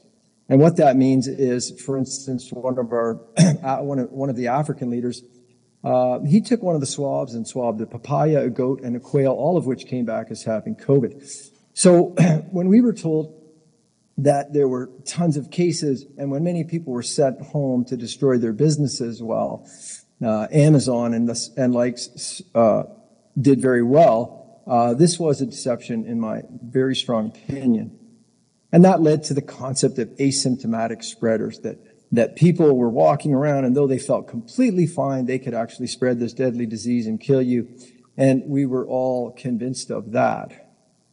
But when you look at death statistics, Canada was like really the rest of the world. If you looked at total death, what you saw that in 2020, the same amount of people were dying approximately that had always been dying. There's, there's no spike there in total deaths. Um, and yet we were told many people were dying of COVID. And I would call that the death diagnosis deception program. And what that meant was, let's say someone died of a heart attack or advanced cancer or maybe even crashed a motorcycle in some cases, and their nose was swabbed in the course of events. And 45 cycles later, oh my goodness, they had COVID. And there again, you had someone who died with COVID. So it wasn't that we cured every other disease and that people only died of COVID. What happened was people dying from all sorts of causes were categorized as dying from COVID, and that kept the agenda going. Before we get to the injections, I want to touch on a few more things. The mask simply made no sense. First of all, the virus was much smaller than the pores in the mask, and it would be like using chicken wire to catch sand. Secondly, having a moist, essentially cloth matter over your face as a facial barrier for long periods and rebreathing your own air and moisture, rebreathing your own microbes is clearly something that should be suspected as not being good for us. We know, for instance, Chris Schaefer, one of the really good Canadians who stood up early, a max expert, did tests, and it was very easy to see that people were ending up with lower oxygen levels and higher carbon dioxide levels, meaning that gas exchange in the body was compromised. Dental disease was on the rise. In fact, the American Dental Association recognized that and made a statement of that when they first started seeing people again, when people were allowed to go back to them. Of course, this is what all of us in the emergency department had was these chronic facial rashes from wearing these facial barriers on a daily basis for long periods. And we must keep in mind that the severe disruption of human social interaction, which I would say was an intentional thing, because our facial expressions are a big part of how we communicate. For instance, looking at these people is a lot different when you can see their facial expression. And this was especially terrible for children. And that brings us to what I would more appropriately like to call antisocial distancing and lockdowns. Lockdowns is not a medical term. Lockdowns is a prison term. And antisocial distancing and lockdowns were very destruct- destructive socially, they were destructive economically, and they were terrible immunologically, both for individuals and in terms of herd immunity. And this um, was clearly demonstrated when you look at a study in Wuhan that looked at more than 10 million people three months after they ended their brief lockdown. And what they found essentially that there was almost zero COVID disease. In the 10 million or so people, there were 300 people that tested as positive for COVID uh, on a nucleic acid screening program, and there was zero indication that any of their contacts uh, had been contracted the disease from them. In particular, children were at zero risk. Now, I'd love to go into this in some detail, but I'll show the heading of an article that's on my site that people can go to. But there are many physiologic reasons that uh, children had zero significant risk of serious disease or death. And in reality, they needed to encounter this infection for their own health, for the development of their own immune system. And not only for COVID, but for many things. And this is one of the reasons why we saw last year a 700% increase in RSV hospitalizations of children in world, in the countries that were heavily injected. So when you look at the dynamics of herd immunity, which is how is it that a cold goes around and then it's gone away and not everyone caught it, uh, the key really is you want healthy people to carry on with their life. Uh, that includes children Um, of course, they will contract the infection. They may show no symptoms or have a very mild disease. They develop immunity. And when enough people, when enough of the healthy people are immune, uh, the people who were at risk, who you did protect, who you did kind of, I wouldn't lock them up as we did to our grandparents, but um, but that you do protect, they're then safe. So really, the way for children to protect granny wasn't to stop hugging her. Their way to protect granny was to go out, play, continue their life, have a healthy immune system, help our society develop herd immunity, and then get on with things like you could see they clearly were able to do in Wuhan three months after the lockdown ended. And this is why my good friend, Dr. Paul Alexander, and myself published this back uh, in 2021 why children should be free and never COVID injected. And I'd recommend people interested in this subject to have a look at that. And you can find that on my website, drtrozzi.org. I want to skip through a few other quick things before we get to uh, the injections themselves. So, suppression, one of the reasons is we were all being herded towards these injections. Um, and have a safe and effective treatment for a disease, it's really no longer a great emergency. And um, one of my friends, uh, someone I had the honor of getting to know, Dr. Zev Zelenko, was one of the first people in North America to be treating it. Um, his use of hydroxychloroquine and zinc, along with the azithromycin, was by no means random. He was a smart man. He did his research, he did his homework, and you can find details on my website of why hydroxychloroquine and zinc work together to suppress the replicase enzyme that a coronavirus relies on in order to infect our cells and make us sick. Of course, as it would turn out, and we would learn, uh, in terms of the antiviral part of treating COVID, ivermectin was even better. It's very safe, it's cheap, and we had pre-existing laboratory evidence of its profound action against many messenger RNA category viruses, which includes coronaviruses. And the, studies were very extensive, and so much studies have been done since this time. And in addition to that, many clinicians around the world in countries uh, where the government did not impose this um, violation of uh, patients' rights and doctors' rights to do their job, um, I've spoken with many of them, and, and the, the, the description of how well ivermectin works early in the treatment of coronavirus and how people can just start feeling better quickly. I've experienced it myself rather than spiraling downward until eventually they're admitted to hospital and still denied proper treatment.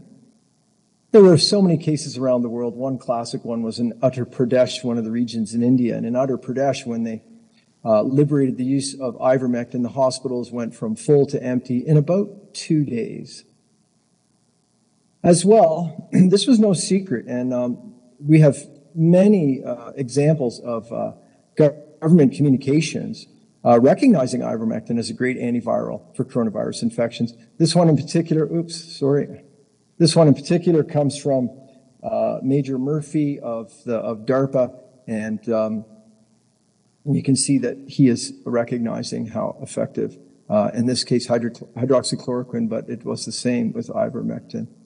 And people that want to look deep into that can look into the work of, for instance, uh, Project Veritas, James O'Keefe, Dr. David Martin, and others. So ivermectin was really a great drug. It is a great drug. Uh, it's very safe. It's very effective. It doesn't have a patent. It's an old drug. Um, and, and I think that's um, one of the reasons uh, that uh, it, it, has been suppressed. And that's generally been the case. And we've seen over the last few years suppression of, of good science and the um, promotion of fraudulent science. And um, particularly anything that promoted safe, effective, cheap, cheap treatment of COVID infection with multi-sequential drug therapies was suppressed. Case in point, a large group of us, I was honored to be one of the co-authors working with Dr. Peter McCullough, published a, uh, a, a, detailed paper on uh, early treatment of COVID in children. We did this not so much because we thought children needed it, because really they, they generally don't, but we were trying to provide a path for parents to know, hey, if your kid were to get really sick, we could help or the, here's a medical treatment to help.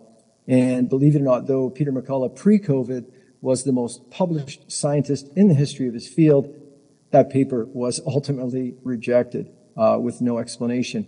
And, and, meanwhile, we had such ridiculous papers uh, as one, one paper was, was published in a, in a major journal that said that the cause of heart attacks in people who had been injected with the so-called vaccines um, was because people that were against the vaccines made them afraid and that made their arteries spasm. So we've just seen a plethora of garbage science in what used to be considered legitimate scientific um, foundations. And so in the context of all this, people were deceived and coerced, or in my opinion, forced, whether to keep their homes or whether thinking they were doing the right thing, into these injections, which were misrepresented as safe, effective vaccines. And as I will show you, all three of those words are a lie. They are not safe, they are not effective, and they are not vaccines, in my well-founded opinion. So regarding coronavirus infections, here's some important pre-knowledge that we had. There's a phenomenon called antibody-dependent enhancement. And when you look at prior study in attempts to make uh, even actual coronavirus vaccines, not genetic injections being misrepresented, but even efforts to make vaccines against coronaviruses, because of the coronavirus's ability to modify its spike protein and evolve at a fairly rapid pace, um, you end up with a situation where you look at many different animals were studied. And you could get to the point, uh, phase three, where you could test the animal's blood and say, oh, excellent, they have produced antibodies to the virus. But when you went to phase four and you actually exposed them to the infection, what you found was a dramatically increased uh, rate of death. In other words, the antibodies produced in response to vaccines against coronaviruses do not protect the person, they enhance the disease. And another very important thing that we knew as a basic golden rule this is a picture of Geert Vanden Bossche, PhD. Um, and uh, as he pointed out at the beginning, what on earth are you doing? You never vaccinate your way out of a pandemic. And the reason this golden rule of vaccinology exists, and even in the case where we didn't, in my opinion, have a true pandemic, um, but uh, it, even just an active infection, when you vaccinate into an active circulating infection, what you do is drive the evolution of the virus. So you create many variants, and that is exactly what we have seen. So, what is a real vaccine? So, let's talk about that. So, a vaccine involves taking the virus or pathogen that you're trying to vaccinate against. You generally weak it or fragment it and you inject a small amount, somewhere in the order of a hundred or a few hundred particles of that into a person's uh, muscle, and then that is carried to the local lymph nodes where B cells of the immune system produce antibodies and prepare the body so in the future, were that to present again, they could produce the antibodies in a rapid fashion. Now, that's the science of it. How well it works is a bigger question. I think there's actually a lot of debate about pre existing actual vaccines.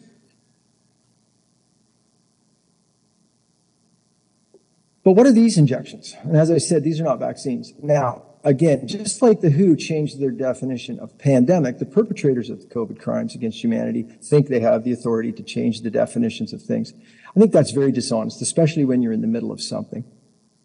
So these injections, uh, you could look at that in various ways. Genetic experiments. If you studied them enough and looked at the background enough, I think you would call them bioweapons. We know some of the ingredients because we could read the ingredients, uh, for instance, on the um, authorization applications to the FDA, et cetera. But we've also come to learn that some of the ingredients they didn't just tell us because they say it's a trade secret and they have a right to inject us with something that we don't even know all of what's in it, which I personally think that is criminal. So, what these injections are, are essentially two different main forms of Trojan horses. And by say Trojan horse, I mean something that can get into human cells but deliver a payload. And in this case, the payload is artificial coronavirus genetic material. So when you look at the two different forms, of course, Pfizer and Moderna, which most people have been injected with, what you see is something like this. These are tiny little pegylated nanoparticles. So PEG means polyethylene glycol. That's those little curly tails you see all around it. And then you see that outer kind of orange membrane with its inward tail. Those are lipid particles. And then within it is a payload of a patented messenger RNA, which has been modified in a variety of ways, which make it hyper persistent, and hypertoxic, creating a hypertoxic version of the SARS-CoV-2 spike protein as it was in the original man-made virus that we uh, know as SARS-CoV-2. Now, AstraZeneca, Johnson and Johnson, uh, these guys took a very diff- slightly different approach. They also delivered a genetic payload into human cells, but they used a virus to deliver it. They used a modified monkey adenovirus, and in it they put a payload of DNA, which is very unusual because what happens in this case is the DNA hijacks the cellular machinery which our cells use to make our messenger RNA, uh, and makes messenger RNA, which then uses our cellular mechanisms to produce, instead of the parts of our cell that they should produce, instead to produce this hypertoxic version of the SARS-CoV-2 spike protein. And that's that thing you see in all the pictures of uh, the, the SARS virus with the, the spikes sticking out. And that's a toxin, and it's also how the virus adheres to human cells to gain entry and begin an infective process. So when you look at this, you can understand why I laid down my income, my home, and I refused to take a role in the COVID crimes against humanity and chose, as have many others, rather to fight against it. And you can see why this was the first thing I published in January 2021. This is not a vaccine. Dr. Now, I would learn. Dr. Can I just Yes? um, interject for a second? So do. um, you were also going to later on speak about what you called basically a cover-up in Canada. And I'm just, we've got Yep. a limited amount I'll of be- time today, so I'm just alerting you to, Okay. to focus Sure. I on prepared yours. for I prepared for 40 minutes, and we're getting pretty quick. That's Okay, why I'm speeding good, through. How's my? How much time do I have left? Uh, well, we're a little flexible, but we're showing about 15 minutes and 11 seconds. Uh, so far or left? No, no, but we can go beyond that. But Okay, I'm pretty quick. I'll- I'm gonna, I- thanks for, thanks for making me aware. Um, Okay, so, um, just give me a moment to, okay, so why do we know this wouldn't work? As I said, antibody-dependent enhancement. Attempts to vaccinate against coronaviruses results in antibodies that help the virus, not the person. And as I mentioned earlier, antibody-mediated selection. That's the process where doing something stupid like this results in the uh, injection victims uh, being a place where coronavirus variants evolve, and that's what we've seen. And those variants are particularly dangerous to the injection victims. Um, there's more reasons we knew this would be harmful. And the first is that the spike protein is a poison. That's not a secret. That was well known. There's studies that go back. Just exposing a hamster to a little inhaled bit of spike protein will give them lung disease. Um, and uh, I mentioned ACE2 receptors. That's where uh, the uh, virus adheres. And when the spike protein is produced through cells throughout the body, and by the way, when I say throughout the body, I mean very much throughout the body. Um, we were deceived and told they thought it would just stay in the arm and the local lymph nodes. That's a complete lie. And the reason is that is my opinion is that pegylated nanoparticles by design are meant to penetrate all tissue. They've been used experimentally in the past for treatments for brain cancer and things like that to deliver uh, chemotherapeutic drugs. So they used a delivery system that penetrates everything. By everything, I mean the blood-brain barrier, I mean the placental barrier, I mean the ovarian and testicular barrier, I mean into the unborn child and even into the unborn child's brain. Um, and after the spike protein has poisoned the tissue, whether by being produced there or rather traveling there in the bloodstream and adhering to, to many tissues that have a lot of ACE2 receptors, like the hearts of young people, etc., then the immune system attacks it. So now a person's immune system spends a lot of its energy um, uh, attacking their own tissue. And that's what we see uh, when we look at autopsies uh, from around the world uh, where they're done. And by the way, in Canada, no one is doing proper autopsies, which involve immunofluorescent staining for spike protein, which reveals the harm. Now, there's so much we could go into. I've made long documentaries on this, but just quickly, there are other pathophysiologic pathways. Here's a few of them. Prion diseases, that's how these uh, uh, spike proteins can result in misfolding of proteins and, and lead to degenerative diseases similar to mad cow disease and Jacob Creutzfeldt. So a strong, low neurologic deterioration. We also knew there were specific reproductive proteins that re- resembled um, uh, the spike so that the antibody that was generated against the spike could be generated against uh, reproductive tissue. And this is probably one of the reasons we see such a dramatic fall in fertility nine months after the injections are rolled out and so many abortions, although there are other reasons.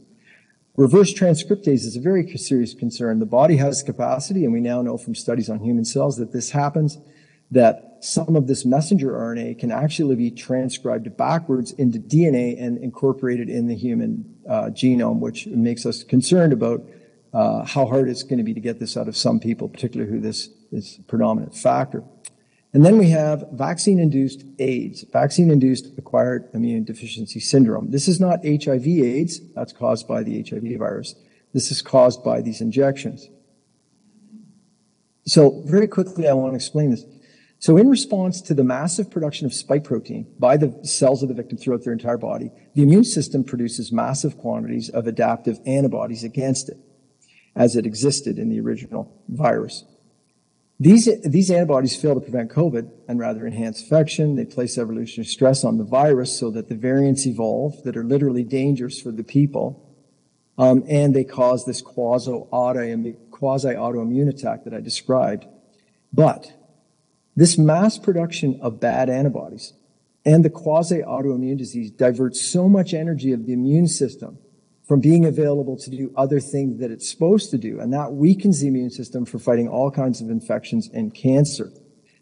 In particular, certain T cells called CD4 cells, their levels plummet post injection. And these are essential to preventing and fighting cancer. And that's why we see the massive rise in cancer. That's why we see people who may have been 10 years in remission suddenly come back with cancer. And it's uh, severe and very hard to fight, and people are often dead quite quickly. We've got a new term in this era called turbo cancers, and I've spoke with surgeons from around the world who've described some very bizarre tumors that they'd never seen before, including breast tumors in young women and all sorts of things. So these misrepresented injections increase the risk of COVID disease. They enhance COVID infection. They drive the evolution of endless variants.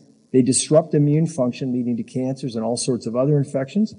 They poison tissues with spike protein and they trigger a quasi autoimmune disease process, which causes a plethora of different death and disease presentations from heart attacks to blood clots, myocarditis in young people, abortions, infertility, organ failures, and much more. And unfortunately, even an emergency doctor looking at the science back in 2020, this was really predictable. And that is why in June 2021, I published this detailed analysis of the dangers we're facing. At that point, the injections in the US data had already caused or had already been associated with more death than the previous 13 years of all vaccines for all diseases, all combined and all years combined. So, Dr. Trozzi, if I can get you Yeah. to move on to the, the cover up issue, because we're particularly interested in, in that. Sure, sure. Okay. Um, and, and we're really at that point. Pfizer's three, mo- three month clinical trial results were available at the end of February 2021, and they showed high death rate. They showed massive abortion, abortions in pregnant women. Canadian COVID Care Alliance did a great job analyzing this. So all officials in this country, especially people running medical regulators, health boards, they had a responsibility to know that. And you would think, like 1976, that they would have when 12 people died of heart attacks in the US, and that 76 swine flu vaccine was immediately halted. The US data shows 45,000 deaths so far, and we know it's much higher than that. And yet, we're still being told safe and effective vaccines. And there's that VAERS data showing just a massive spike, like more death from these vaccines, multiples more death with, than with all vaccines for all diseases for 30 years. And you see the same in other countries. Canada is no exception. Here's Germany. As soon as they roll out the injection, deaths double two to three times and retain like that. So what about Canada and its organized cover up? So there's elements to this organized government. One of them is defining people as, quote, unvaccinated until two weeks after their second shot. So think about that. Uh, we know that uh, COVID infection spikes in the first week after injection. We know that uh, one of the high times for for bad vaccine adverse events is very shortly following the injections, although people continue to get sick and die well past a year based on German uh, autopsies. Um, so when someone goes into a hospital in Canada and they were said, "Oh, uh, you know, what's your vaccine status?" If they said, "Yeah, I had my second shot 10 days ago," they were marked off as unvaccinated, and that skewed the statistics. Something else that was shocking was yes, in Canada, in theory, we have an adverse event reporting system for vaccines, but it's been completely suppressed. And, and on that note, I bring you to the example of really one of the finest physicians in our country, Dr. Patrick Phillips. who just stayed on the job and did everything right. Everything right, including when people came in a few days after uh, one of these injections, he attempted to file an adverse event report.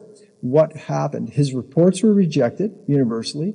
Patients were sometimes called by the public health officer and told, no, you didn't have an adverse event. That doctor was wrong. And the College of Physician Surgeons, who are deeply embedded in this crime, they launched uh, an investigation for every single time that Dr. Phillips reported an adverse event. So you can imagine the result of that and other things is that ethical doctors have been excluded from healthcare in Can- Canada. can I just- And the doctors who are, yes? yes, Dr. Josie, can I, can I just slow you down because you're, you're really hitting some Sure. important things. So I just want to make sure that everyone understands. So your first point is, so somebody could get their first shot, and how much time typically between a first and second shot would? Several months. Okay, so somebody could get their first shot, and you're telling us that that there's a window after after a shot where they could get COVID, but that's Mm-hmm. not that's not that's going to be counted as unvaccinated until a full 14 days after their second shot. Yes, that's my understanding. Okay, and then we actually had Dr. Phillips attend at the Truro hearings and share with what you're seeing. It's just interesting that he's a maritime doctor and you are familiar with him as an Ontario doctor. Did that story kind of resonate widely among medical circles? Uh, yes, and and you know one of the things that people need to understand about Dr. Phillips is, is Dr. Phillips was very scientifically astute as well as ethically astute, and um, so doctors around the country who were on the ball uh, were were following his work and were learning from him. So you know him being the uh, the main sort of whipping boy for the colleges or the College of Physician Surgeons of Ontario is is a very perverse thing. He's actually an excellent doctor, and and a lot of us admire him, uh, and he's admired around the world too. But it, it served as an example to other doctors that they would be punished if they submitted adverse reaction reports. Yes. Now, isn't it and so case? no one reports it who's still in the system. Anyone who, who has too much ethical backbone to go along with that is no longer in the system. They've been suspended, license revoked, investigated. And there's lots of us. There's, like there's, you know, there's got to be a thousand plus across the country. Um, it's not a normal situation. And but isn't it the law that doctors are supposed to submit adverse reaction reports concerning vaccines? Yes, yes. This is this this is the, the the crimes involved in what's going on are extensive, and the College of Physicians and Surgeons in Ontario and else places are, are guilty of multiple crimes, and not the least is of of violating even even their own rules. Okay, and I, I'm sorry for interrupting. I'll let you continue. It's just those were such Oh, no, valuable points you it. were making. I just wanted to emphasize them. Oh, I appreciate it. Thanks so much. Um, so. So there, there you have a little bit about why nobody reports adverse events, and, and Canada can generate some, you know, statistics that there haven't been much deaths associated with these injections. Now, Alberta, you know, really became famous for this one. Um, this, you know, province, of course, keeps statistics of death. People die. That's part of, of life. Um, and in 2021, the number one cause of death in Alberta, according to to uh, the ministry, which I, I can't blame on anyone particularly in, in the current administration of the government, but was ill-defined and unknown cause. Now, if you look in the books Alberta, that popped up as a as a new strange minor cause of death in 20, I believe 2019. So suddenly the number one cause of death in Alberta is, uh, we don't know. Uh, and that's when the injections are rolled out. Um, I mean, this got attention of comedians around the world as well. And, um, I came to realize that we were living in the age of the sudden invented syndrome syndrome, where anything but the shots is the cause of death. And, and can I just ask? I Yeah. did you say please. that that what is you know became the leading cause of death in Alberta? Alberta didn't, didn't even have that classification until 2019. Yeah, 2019, it showed up as, as, as the cause of death of a few hundred. Um, and then by 2021, new leading cause of death is mystery disease. So the leading cause of death in 2021, it was a new category basically invented in 2019. Yeah, Okay, thank you. ill That's- defined and unknown. Oh, that is that's quite interesting. Yeah. So I'm getting really near the end of, of everything. So, but in addition to covering up the death and harms um, from the, the COVID injections, which at this point, I mean, it's very hard for us to calculate how many exactly. Uh, but estimates are cl- definitely, I think we're into millions dead around the world. 20 million is a pretty reasonable estimate. I don't have time to go into how that calculation and estimate was made. And um, more than 2 billion adverse events on the planet so far. Those are good guesses, calculations. But what else is interesting is covering up the fact that, as I said, you're more likely to get sick with COVID if you've had these injections. And this, uh, this is data from February to May of 2022. And if you look on the left, there's your case rate for people who've had none of the injections, two and a half times higher case rate for people who've had two injections, and more than three times the case rate for people who've been boosted as well. Now, again, what would the natural response to that to be? Should have been emergency call for the halt of these injections. Instead, Canada stopped reporting vaccine status, vaccination status along with the statistics. So when they saw this going on, they said, no, no more, no more reporting vaccination status. We'll just report the cases. Now that is, that is extremely perverse because what that could mean is that these cases could be used to deceive more people into going and getting the injections and not realizing that you're way more likely to get sick with COVID if you've had the injections. So if I could take uh, another minute and a half, I'd just like to make a few somewhat closing statements. Yeah, please go ahead. So mistakes were not made. This was all by design. And I refer you that question that, as you should. I refer you to a few things. First of all, uh, revelations that come from thousands of pages, pages of Pfizer's submission to the FDA for emergency use authorization. Um, and though they were approved in 108 days, Pfizer uh, stood against a FOIA request and did not want to release those uh, in total for 75 years. Now, luckily, um, that didn't happen. And there's an excellent organization called Daily Clout, spelled daily and then C-L-O-U-T dot I-O.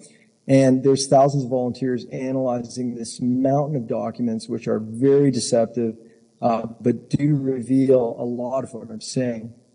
Also, people should look at the work of the global intellectual property expert and researcher, Dr. David Martin, and he's exposed nearly, for instance, 100 patents on SARS-CoV-2 products that were produced over more than a decade prior to the launch of the COVID agenda, as well as revelations by James O'Keefe, Project Veritas, Karen Kingston, um, and others regarding communication and contracts within the DoD, the NIH, Anthony Fauci, Bill Gates, EcoHealth, World Economic Forum, uh, the notorious WHO director Tedros. And interesting, you'll find that two of two Canadian names that come up an awful lot are Justin Trudeau and Chrystia Freeland. So for that, again, I refer you to those other sources. Last thing I want to mention is an eminent crisis we face right now. Um, the World Health Organization functions as a conduit for WF Bill Gates uh, Pharma, and the details of how that works, people are welcome to come to my site and spend some time on it. Um, but the WHO functions to manipulate and harm us on their behalf. And I cannot emphasize enough the need to defund, exit, investigate, and prosecute the WHO. They currently have two fast developing programs which will super enhance their economic and political power. These are the International Health Regulations Amendment and the Pandemic Preparedness Treaty. So if anyone thinks the last three years have been awful, that's what they did with the sort of preparation I showed, like redefining pandemic. But if they pass these amendments, then they, they put themselves in a position uh, to do far worse to us. So that's everything I have to present today. I'm grateful for the opportunity and I'm completely open to questions. Great. I'll ask the commissioners if they have any questions, and they do have questions.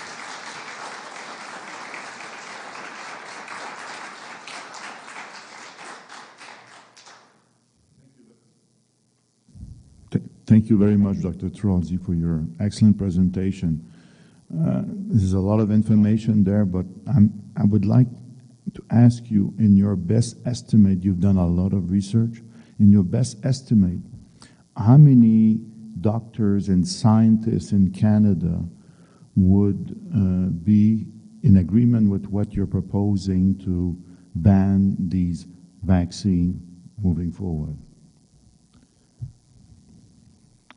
Well, when I, when I, when I think of uh, my colleagues in medicine in Canada, I can divide them into a few groups. So, um, I think I think a lot of doctors were brainwashed, and people have to remember, you know, even smart sheep are sheep.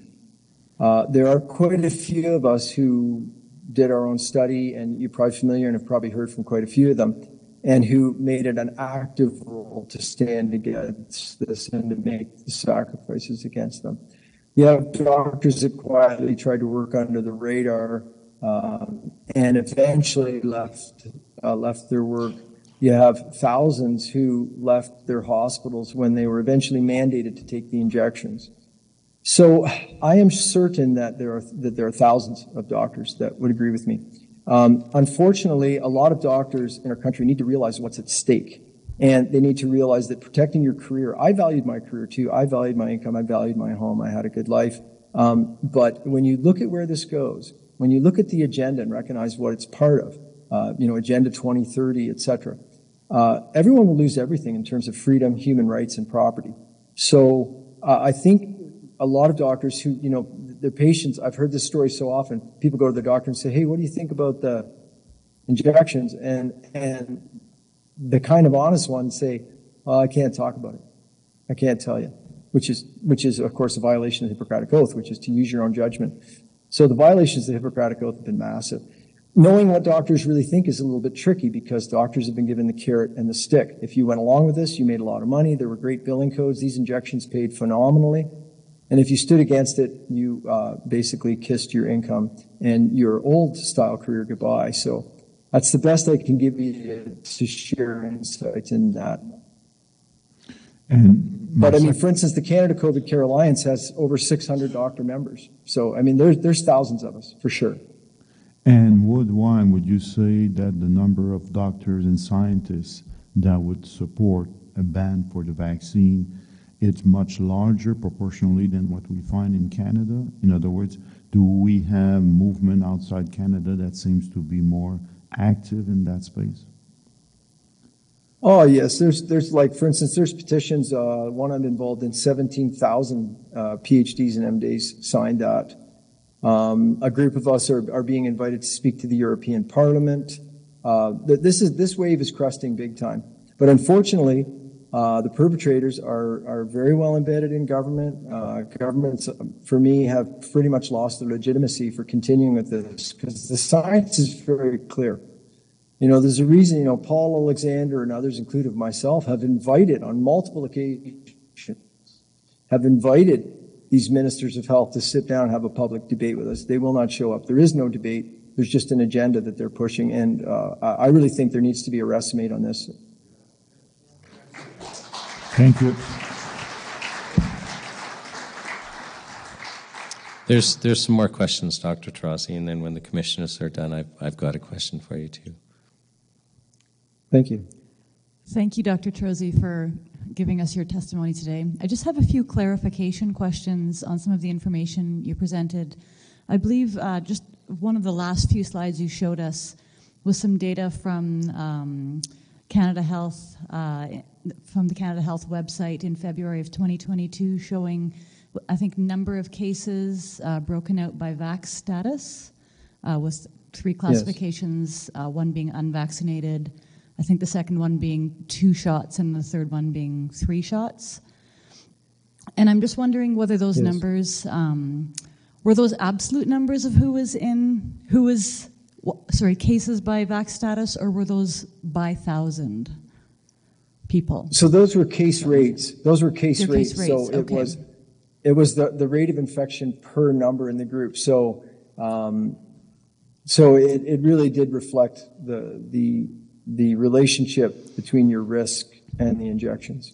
So it's not just the case that the um, lower number for unvaccinated is because there are a lower number of unvaccinated people. It's it's uh, averaged out by thousand. No, it, yeah, it was per thousand. It okay. was a rate.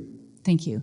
Uh, and then the other Pleasure. question I had had to do with. Um, I've, I've heard this before uh, from others and yourself about this definition of unvaccinated people as being people who are two weeks post their second injection.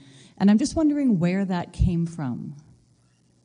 That came from, um, for me, the source was checking with multiple nurses involved in triaging patients. So that became standard triaging procedure, as I understand it, when people came into hospital. So people go into hospital, they see a triage nurse, she takes some notes and fills some things.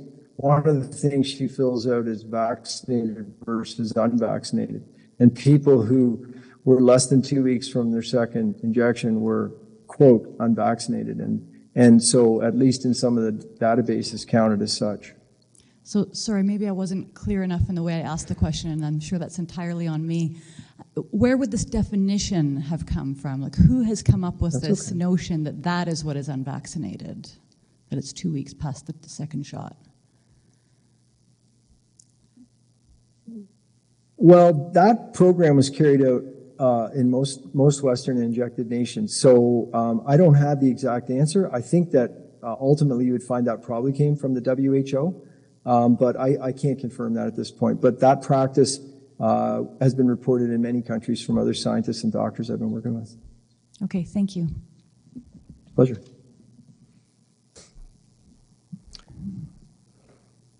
There's further questions. I have a question. Uh, just wondering for the parents who are outs- outside watching this or online, just wondering if you have any uh, suggestions or counter recommendations that you could give to them for pos- for preventing or countering the uh, mask, the potential respiratory um, repercussions from masking. Maybe that didn't make sense, but my brain's not working yet. But anyway, No. uh, just uh, do you have any recommendations that would possibly help parents? Yes. Yeah. Okay. Yeah, so um, I'm, I'm not sure if you're asking specifically with regard to the mask. So I, I, I think that, as you can see, my thoughts are that there's no significant advantage to having a, um, a piece of cloth burying your face all the time. Uh, it, it makes no sense. Um, so, A, I wouldn't mask my children. I consider it child abuse. Um, in terms of keeping kids healthy, well, first of all, I would I would avoid letting them be injected with any of this stuff whatsoever. It should be pulled from the market. And then, in general, uh, healthy keeping a healthy immune system. Uh, a healthy immune system is built, and, and it's funny, you know, if we had a legitimate healthcare uh, institution at the beginning of this, um, this is the sort of advice we would have got, which was, which is to stay physically active, to get lots of fresh air, to get exposure to sunshine or take vitamin D, to eat a healthy diet, which involves lots of produce, organic produce, fruits, vegetables. Um, and, and then in the case of children, and, and I'd really uh, love people to look at that, I, I presented that why children should be free and never COVID, inject, COVID injected. And also I've written articles and videos on the immune system and talked about what's called original antigenic sin. Um, so children need to be exposed to microbes.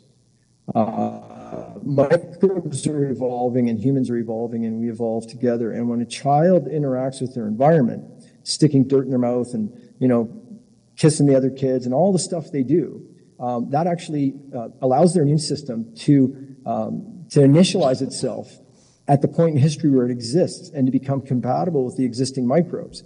And then following that, the immune system, as we grow, uh, can do a pretty good job of keeping up. As the microbes evolve, we evolve. So, um, removing kids from the environment, removing kids from each other, uh, doing this sort of state mandated germophobic behavior is very dangerous. And I, and I think most of us are aware of the, you know, the old stories uh, where, you know, the kid whose mom bleached all the counters and wouldn't let him touch anything and washed his hands 400 times a day. That was the kid with all kinds of allergies and all kinds of sicknesses, where the kids that rolled around in the dirt are healthy. And that's just the way uh, the immune system works. I mean, we live in a world swarming with microbes, uh, and we're meant to, and we need to do that in a natural way. Thank you.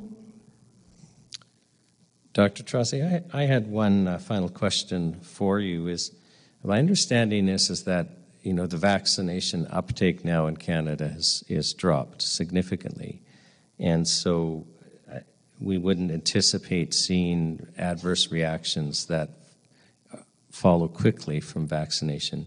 So going forward, what do you think the prognosis is for Canada and Canadians that have been vaccinated? Or would you anticipate that they would be get, getting better or worse, or is it just unknown at this time because of the nature of the, vac- the vaccines?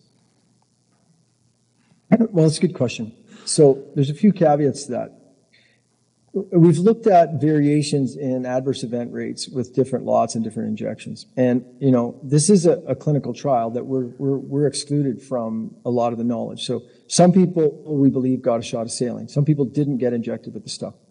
We've also learned that one of the things that causes certain lots to have much higher uh, adverse events and death is uh, the quality of manufacturing. If those little pegylated uh, those little polyethylene glycol chains around the sphere, if they're very equal in size, that stabilizes the nanoparticle. It makes the nanoparticle more effective at delivering its payload. And therefore, if the, the higher quality injection you get, the worse off you are. As well, these injections were delicate and had, had to be handled properly. I mean, stirring, temperature, all these things. And if you got lucky, yours wasn't handled well. And instead of getting uh, a, a full functioning, as I would I think appropriately called bioweapon injection, you might have got just some sludge that had fallen apart. So those are some of the, the perks that can happen. When you get beyond that, when you look at, for instance, Dr. Uh, uh, Arne Burkhardt, uh, Dr. Ryan Cole, and others in our, in our the, the few pathologists in the world doing the right thing. Um, unfortunately, like for instance, in Dr. Burkhardt's case, uh, uh, more than a year ago, he had 15 families come to him and say, listen, we had a family member died. They were healthy before. We think the injection killed them. But we had an autopsy done by the government, the public health autopsy, and it said there was no relationship. Now, those autopsies did not include immunofluorescent staining for spike protein. So, you know, if you don't look for something, you won't see it. Dr. Burkhardt took those 15 cases as his initial case. His team analyzed their tissue, and what they found that there was clear evidence that cause of death and 14 out of the 15 was the injections. And, and that included people that died as much as a year after the injections. Um, so for when you look at the prion disease, that's a very slow developing thing. Now, the other thing though on people's side is, you know, the, the scientists and doctors who stood against this, while we may not have uh, the resources that we had before, you know, we're no longer running the university labs. We're, we're no longer running the hospitals for the time being. Um, but we're working very hard on developing solutions. So, for instance, um, if one goes to the FLCCC, you can look at their protocols um, and advice for detoxifying uh, from the spike protein and the injections. At the World Council for Health, we've also generated a spike protein detox guide. Now, those guides are working very well. Uh, interestingly, two of the most important things you can do. One is intermittent fasting. That increases the rate of what's called uh, autophagy or uh, getting rid of bad old cell debris. So the sooner we can get this poison cells out of the body, the better off we are. Um, ivermectin, the same drug that works for uh, treating COVID infections, also happens to sequester this poisonous spike protein, which makes it less likely to interact with our tissue. So ivermectin also stands quite high on the list. But there's a lot of things that could be done. There's more that as is being looked into. Uh, I've been talking with uh, an excellent Dr. Goodenowe using uh, a nutrient called plasmalogens. Um, and I know others are working on this. So I would recommend uh, people, if you've had the injection, uh, to think about getting one of those protocols rather than waiting until you have a problem. The other thing we're working on, uh, we have it now available in a couple of countries in Europe, but we will try to get it available elsewhere, which is a simple test, for instance, a urine test where you can test your urine and see uh, if you're producing spike protein and see how much of that spike protein you're you're producing. So the, the doctors who stood against this, we're still in the game, and so how how bad it's going to be is partly going to uh, depend on how successful we are and how, how much people take advantage of that. And, um, and as well, the sooner that we see the system uh, turned into something legitimate again, and we see, for rather than uh, agenda uh, promoters running the College of Physicians and Surgeons in, in my opinion, a very criminal fashion. I'd like to see someone like Patrick Phillips or Dr. Kilian or Dr. Luchkiw or any of the doctors who stood up and did the right thing. These are the ones who should be running our healthcare. And then we'll do a very good job um, of treating the uh, injuries from these injections. Thank you. I think those are all the questions we have for you, Dr. Trozzi. On behalf of the National Citizens Inquiry, we thank you. We're very grateful for you taking the time and sharing your insights with us.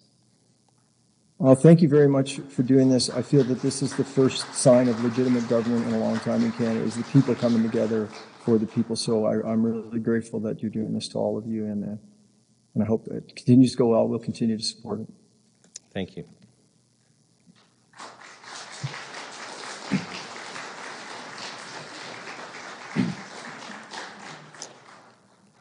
Our next witness today is Vincent Gircys.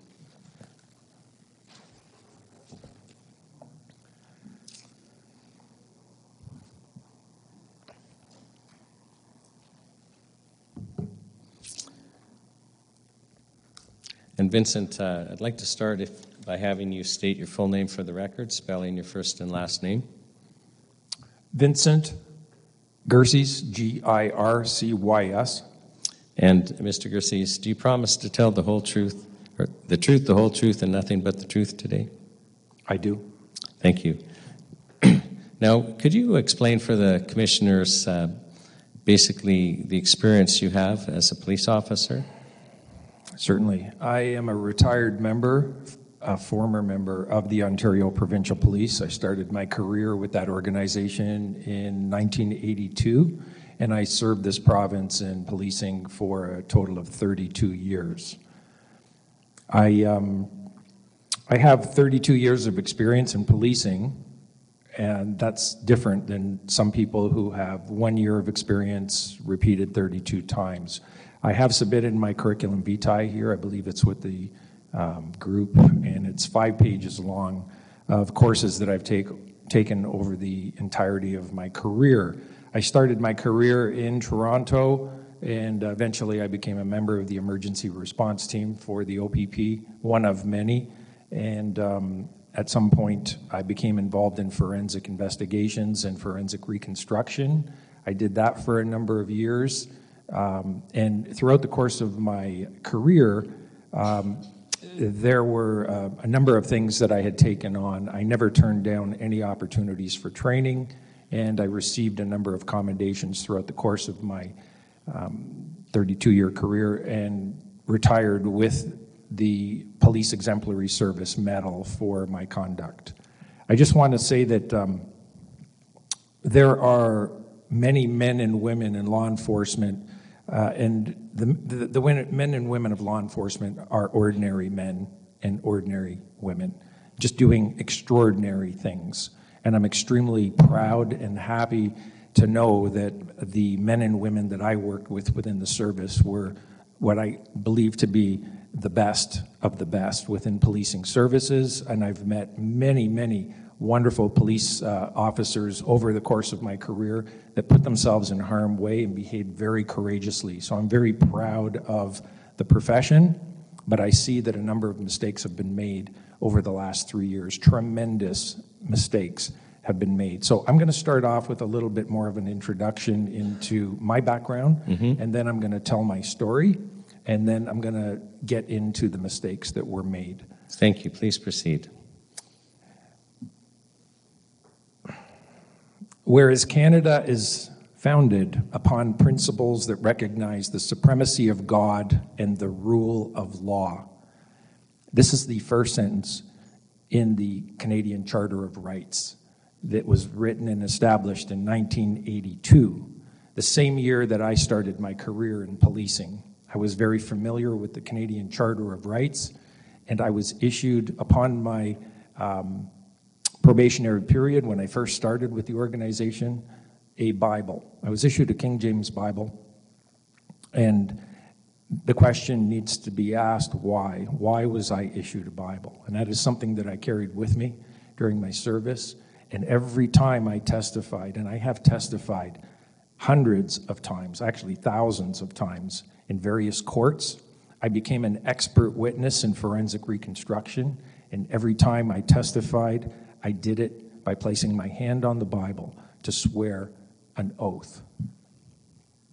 I'm very familiar with the police oath that I've taken, and it is the same oath that all police officers in the province of Ontario take. The oath varies from province to province depending on the police services involved, but in Ontario, it's the same oath. And my oath is to the Constitution in Ontario. I'm very familiar with it, and I would hope that other police officers would be familiar with the oaths that they had taken. It's very important, the, um, the um, first opening sentence of the Canadian Charter of Rights.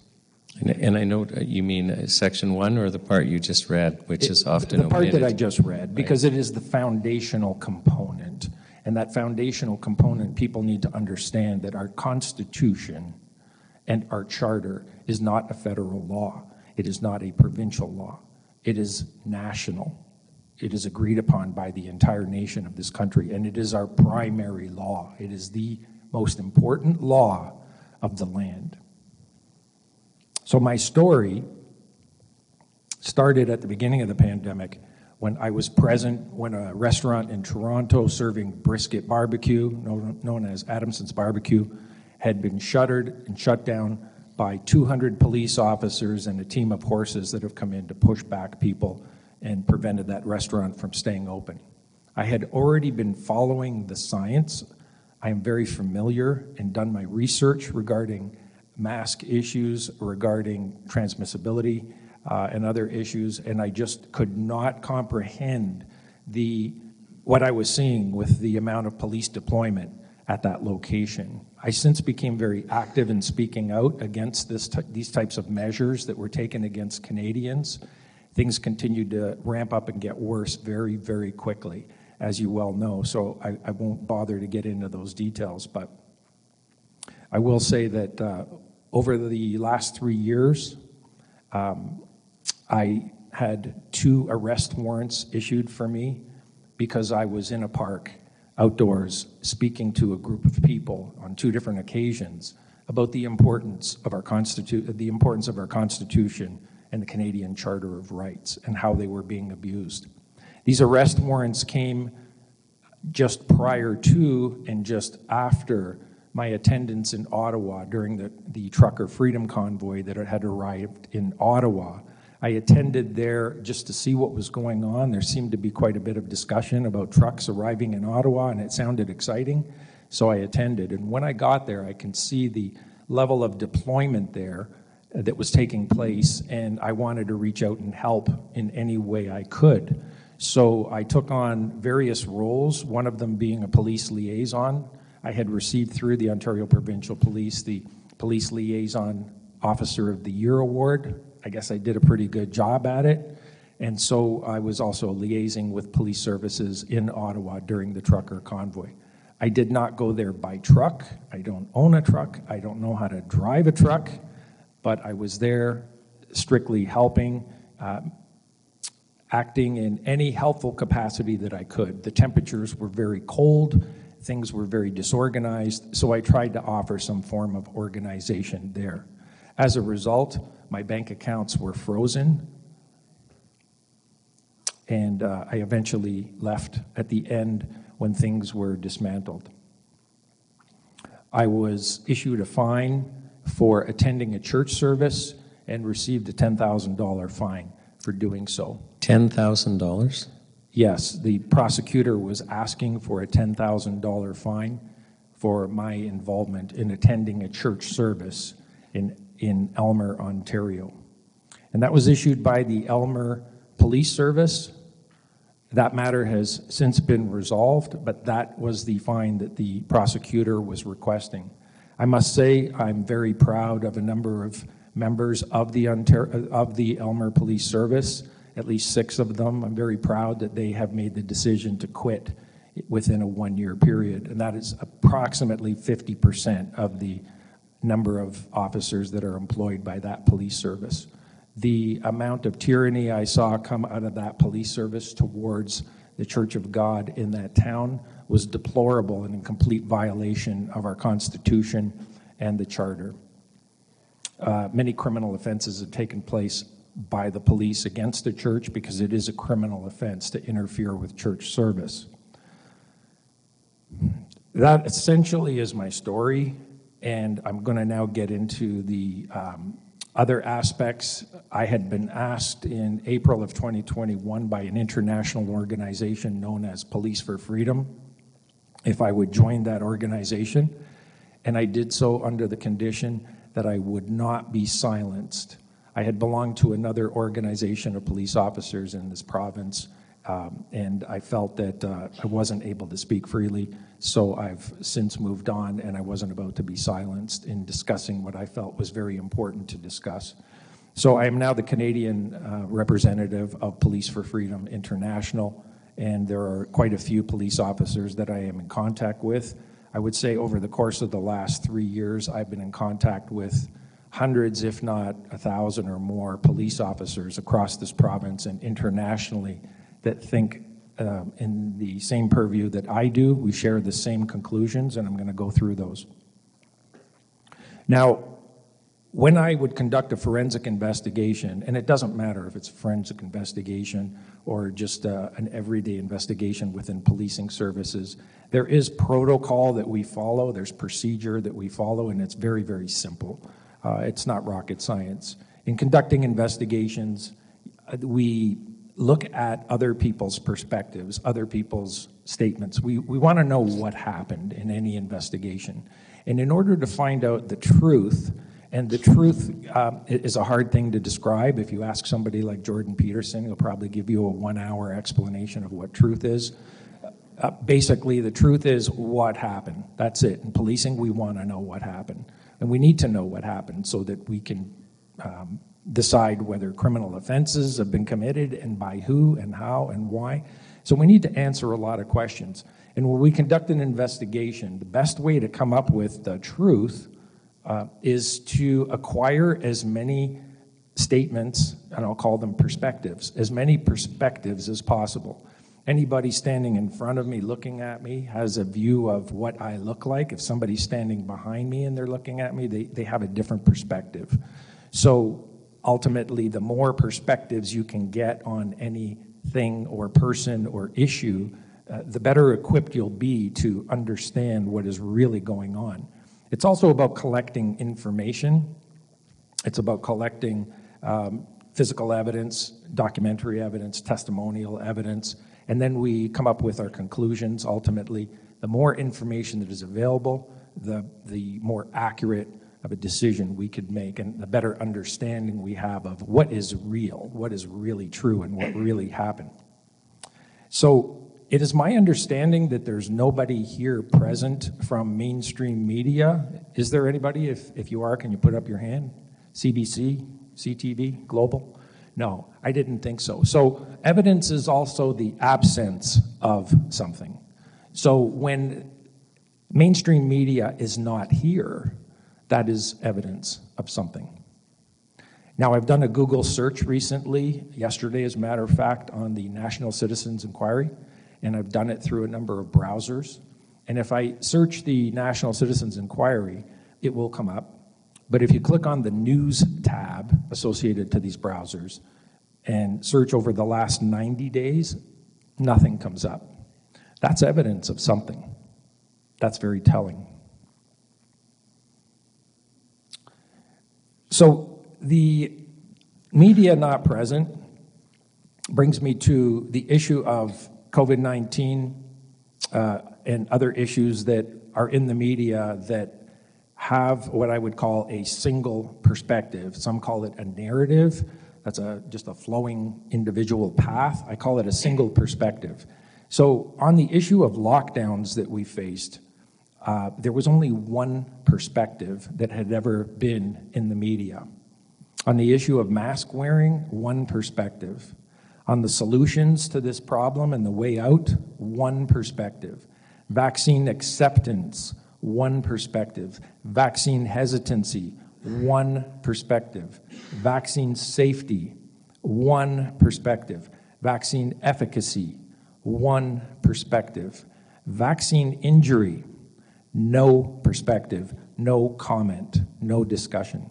Vaccine death, no perspective, no comment. Died suddenly, no perspective, no discussion. So we see a lot of contradictions. There is certainly available data, a data that I was able to find and if I'm able to find it, I think just about anybody's able to find it. And it's not about what people knew, it's about what people should have known. And uh, I've, I've seen this uh, numerous times in the Ontario Provincial Police when it came to um, officers' disciplinary measures of uh, somebody should have done something, somebody didn't do something, and it really comes down to if you didn't know, you should have known. It would have been your responsibility to know. And in this case, in the medical profession, in the healthcare profession, it's incumbent upon those individuals within the profession to do their research and to know and to look at other perspectives because they are available and they were available to probably just about everybody here in this room. Those perspectives were very readily available. The information that was coming out was very readily available if you just chose to look. And of course, there's a, there's a much higher threshold level of responsibility that comes with your position within health services. The term that was used as safe and effective probably should have been um, used at own risk, would have been more accurate to describe this product that had come out. This product with no known long term data, uh, not knowing what the content within the product is, yet being pushed as safe and effective. My own personal physician was trying to shove safe and effective down my throat when I spoke with him uh, certainly, he was not aware of the information that I was aware of, but unfortunately, he was not interested in being aware of that information. The one thing that we did agree upon was that our trust in healthcare services in this province was paramount. It was very important that we trust healthcare services and that there was nothing worse than forcing a jab in someone's arm to lose that trust.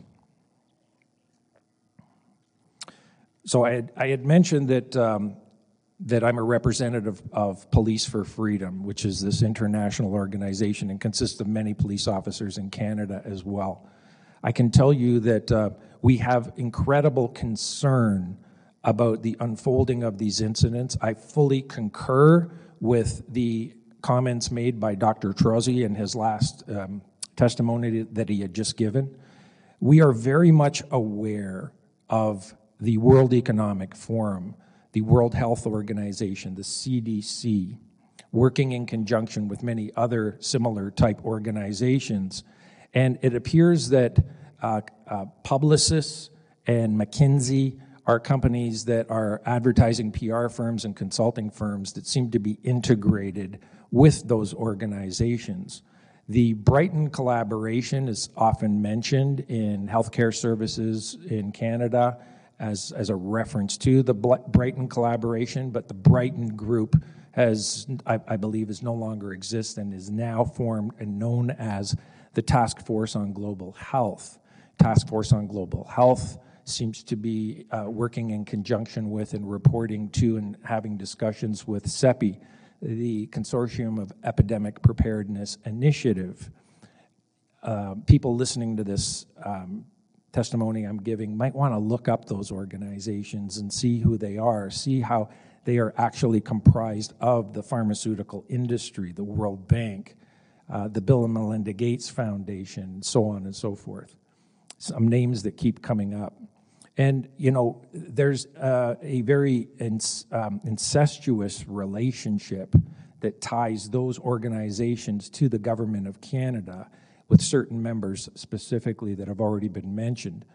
Uh, the World Economic Forum Canadian leadership members is of concern. We know that Klaus Schwab, the head of the World Economic Forum, had made a comment that we have penetrated over half of the cabinet, and he said that rather uh, casually, and he seemed quite happy about that. The comment had come up once in Parliament uh, asking the question relative to this connection, uh, and immediately there seemed to be what appeared to be a comment uh, or an excuse to some microphone related problem. That question has never since come up by any party in Canada. It is very concerning because it appears that there are members, possibly in other political parties as well, relative to the World Economic Forum and those things that go on in the World Economic Forum. I'm not going to comment specifically on what things go on, but I will say that criminal conspiracies do happen. You are not a, you are not a nut for calling something a con- criminal conspiracies. I've investigated criminal conspiracies and they're real and they really happen. Organized crime is not some old Italian guy in a wife beater shirt uh, talking about the mafia or somebody in a leather jacket riding a motorcycle. Organized crime now is very sophisticated. And generally, those people that are very, very wealthy with incredible power and access are positioned very well to be very effective criminally. Is there any evidence to suspect reasonable suspicion of the need to investigate potential criminal conspiracy? Yes, we believe that there is, absolutely.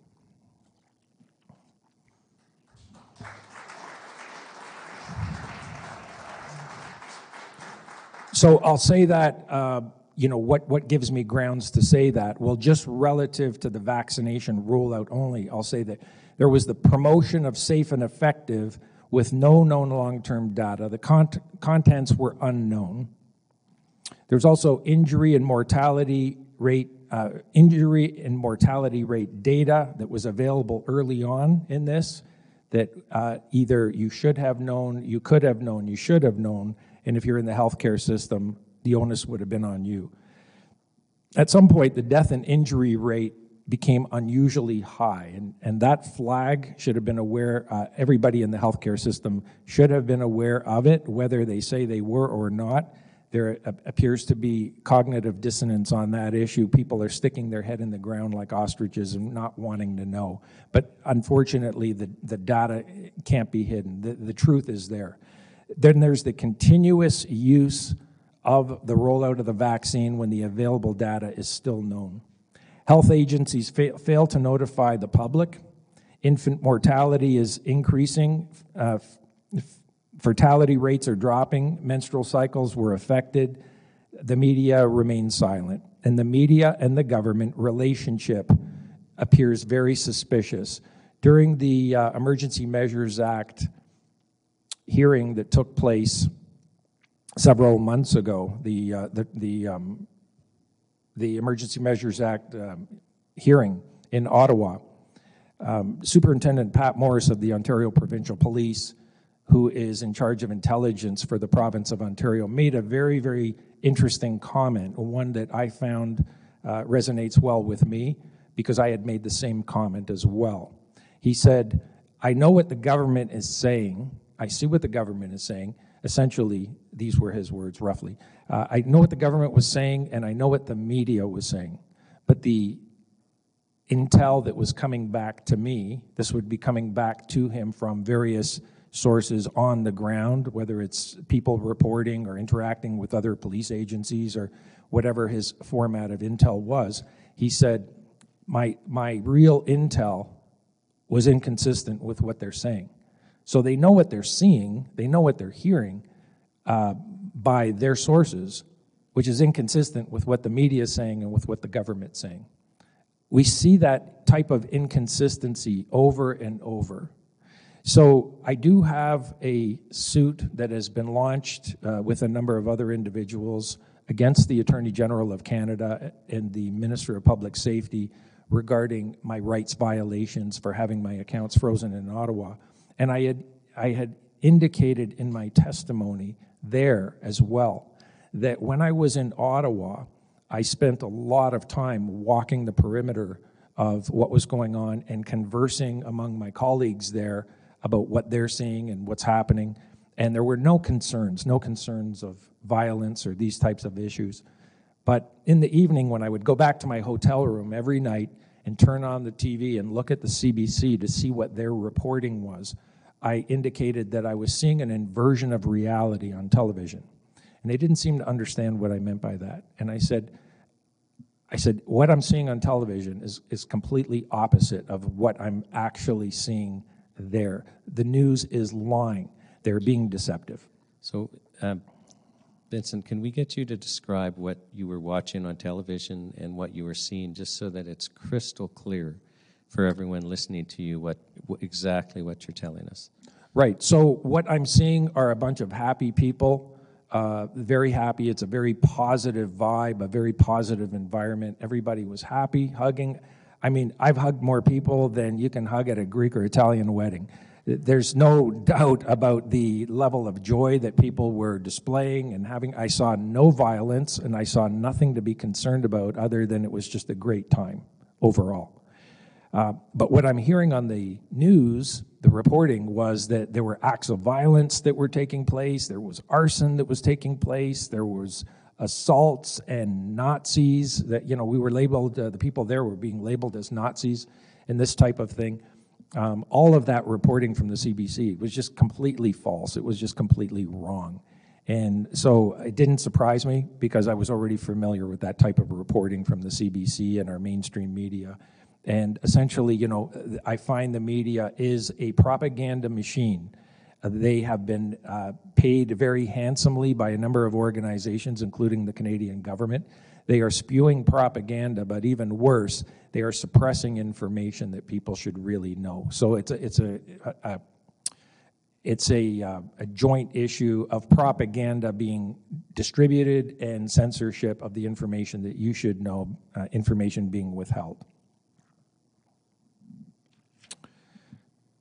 So a number of lies that I found that, that have been exposed in media over the last three years that are of most concern is that COVID-19 threat assessment, that COVID-19 was uh, super, super dangerous and super scary and you should all be locked up.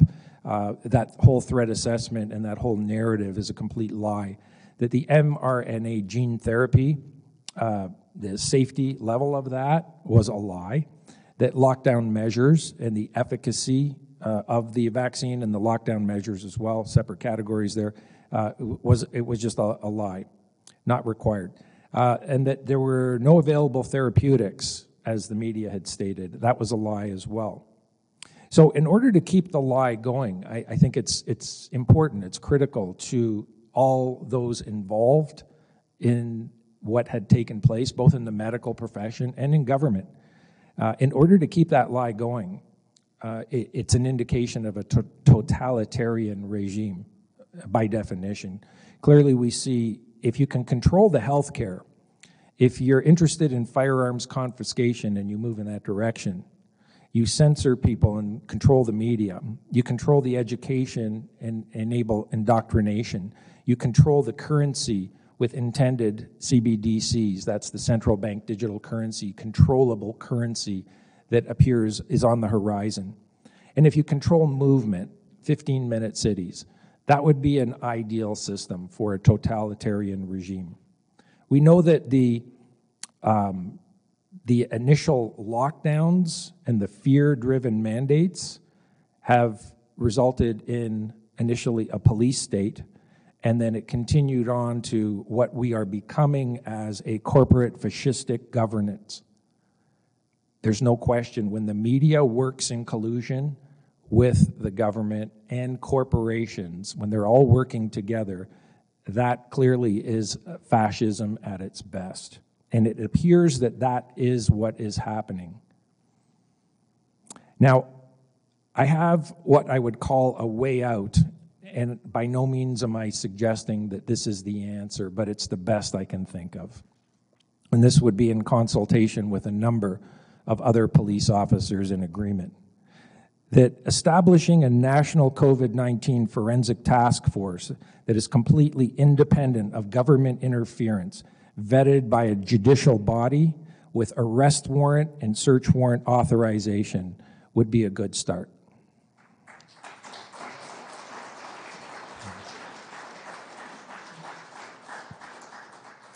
And I'll summarize what I find are the failings in the police community.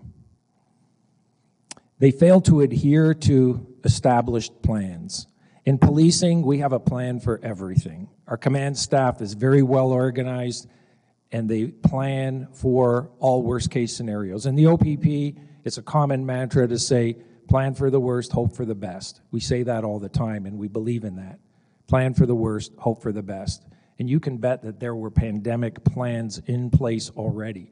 Imagine spending a lot of time, money, and resources on planning for a pandemic, planning when things are calm, when heads are level, when you're not afraid, when you can liaise comfortably with the health agencies. You can liaise with all kinds of other agencies to come up with what you would say is the best plan you can possibly come up with. And then when a pandemic is introduced, let's throw that in the garbage and let's just wing it while we're afraid and while we're scared. Let's just uh, forget about that plan we have. No, we put that plan in place for a reason. It was the best thought out plan and it was very rational plan. Now, I'm not familiar with what the plan is, but I do know that there are other people who are going to be testifying here as to the content and detail surrounding that. The police failed to understand information. They accepted a single sided narrative where additional counter narrative information was available. How do I know it was available? Because I provided counter information, and I did so by helping other people across the country that had uh, compiled a number of reports that appeared to be very concise and detailed with information. Uh, a number of people across this country were distributing hundreds, if not thousands, of copies of actual information to police agencies, to health agencies, to government agencies, and they were documenting their service upon those agencies. And the police agencies failed to respond. They fail to understand their oath.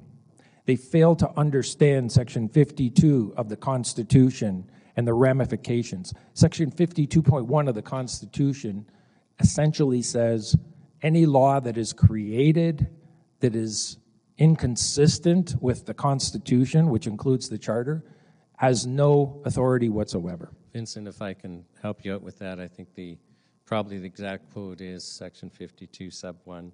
The Constitution of Canada is the supreme law of Canada and any law that is inconsistent with the Constitution is, to the extent of the inconsistency, of no force or effect. Correct. The police service, essentially over this three year period, became the Praetorian Guard, following political pressure and interference. Let me make it very clear that our system, in the way it's supposed to work, I will try to describe it for you. If you can imagine a horizontal line, a, membrane, if you will, and on the top of that membrane, up above, is politics, the political sphere within this country. And below this membrane is civil service. And there is a membrane that separates the two. Civil service includes police services like the Ontario Provincial Police, the RCMP, and all other police services. And I would say that those services are pretty high up near the membrane. They're, they're pretty high up in priority and importance.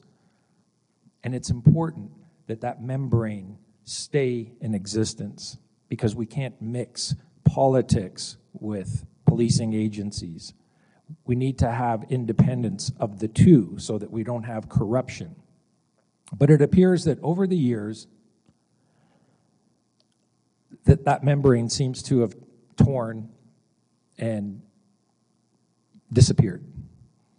There doesn't seem to be any service, any dedicated agency in this country to be actively involved in looking into allegations of crime.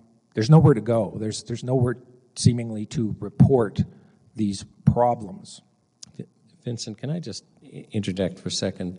Just because you're in contact with so many police officers, are you aware of any police investigations concerning potential crimes uh, in this COVID saga that have been allowed to proceed? Because I understand people have made complaints to the police alleging crimes. But uh, my understanding is, is most of them are stopped by management. Are you aware of, of any that have been allowed to proceed? No, I'm not aware of anything being investigated. Uh, not that I should be, it wouldn't be in my purview, but I know that many people have provided information, and the least that should be uh, that you should be aware of is some kind of a response. Some kind of a response uh, notifying that we have that information, we're looking into it, and usually that uh, police services would get back to you and say, we might need some more information. Can you help us, you know, guide us, direct us, give us some more? Nothing, no contact. I'm not aware of any of it. So it, it's imperative that it's imperative that we that we do the right thing. I'm going to say, do not fear doing what you know to be right. Fear the consequences of the fruits of failing to do the right thing. And that concludes my testimony unless somebody has some questions. I'll, I'll ask the commissioners if they have any questions.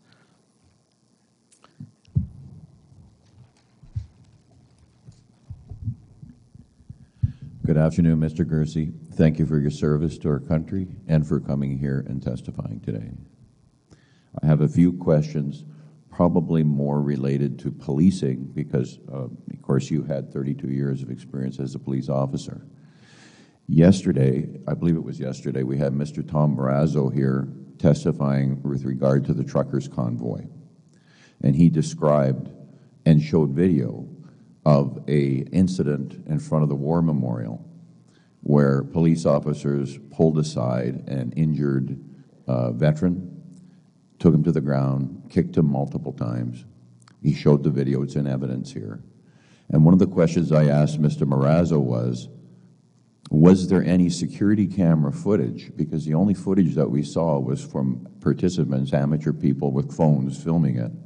But in our nation's capital, in front of the Parliament buildings on Wellington Street, between where uh, the you know where the um, where the War Memorial is, I asked, were there not security camera footage that could have been referred to? Because I hadn't seen any of it. And what his response to me was that he believed the cameras were shut off.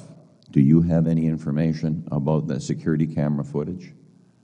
No, I do not. And, uh, you know, when it comes to security cameras, I, I have a rather sensitive spot to that, understanding the level of surveillance mechanisms that we already have in place in this country. And I certainly wouldn't be asking for more surveillance equipment.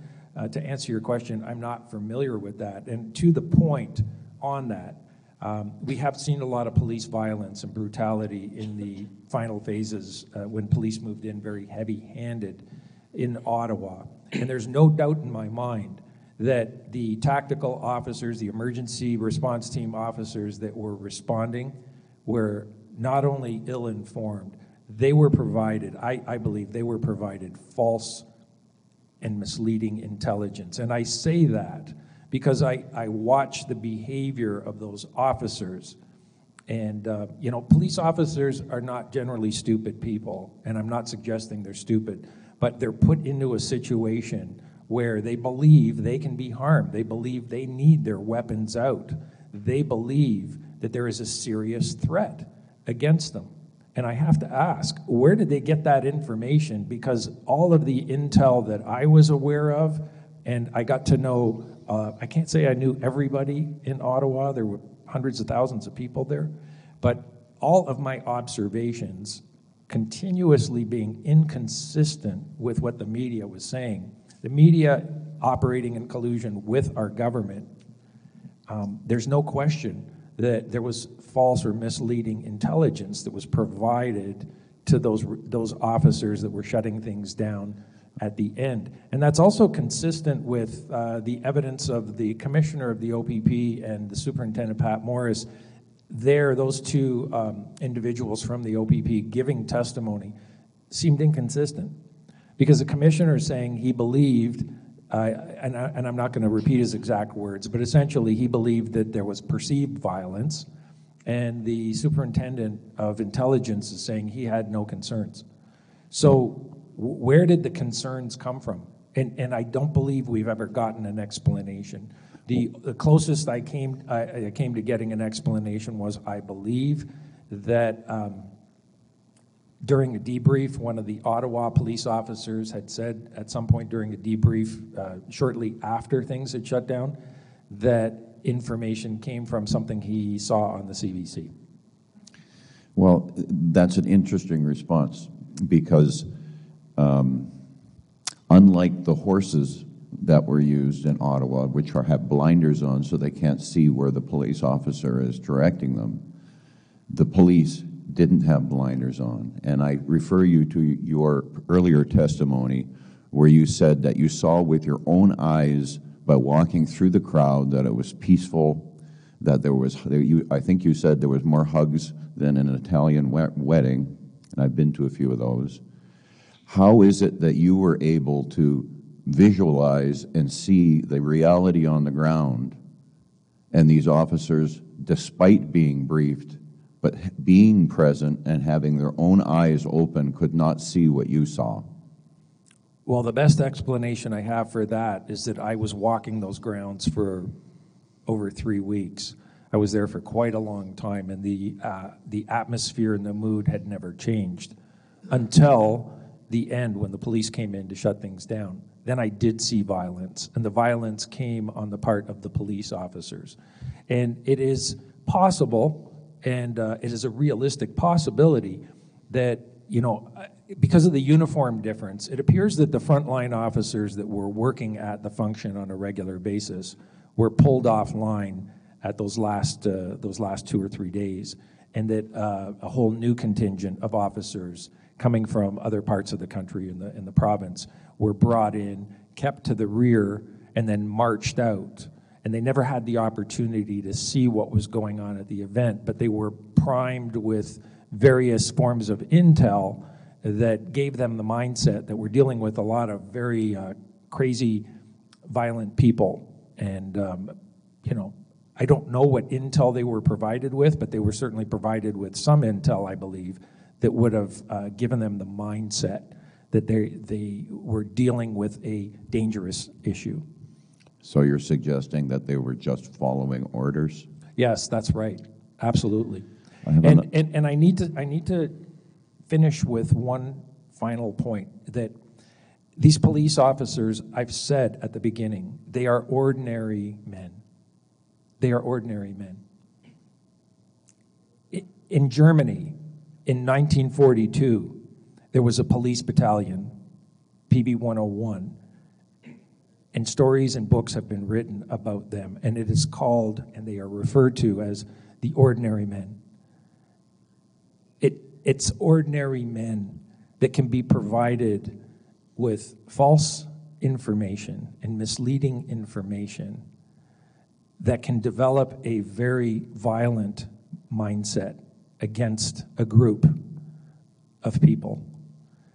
And extreme, extreme horrific atrocities can occur and can be brought on as example of Police Battalion 101 from ordinary men.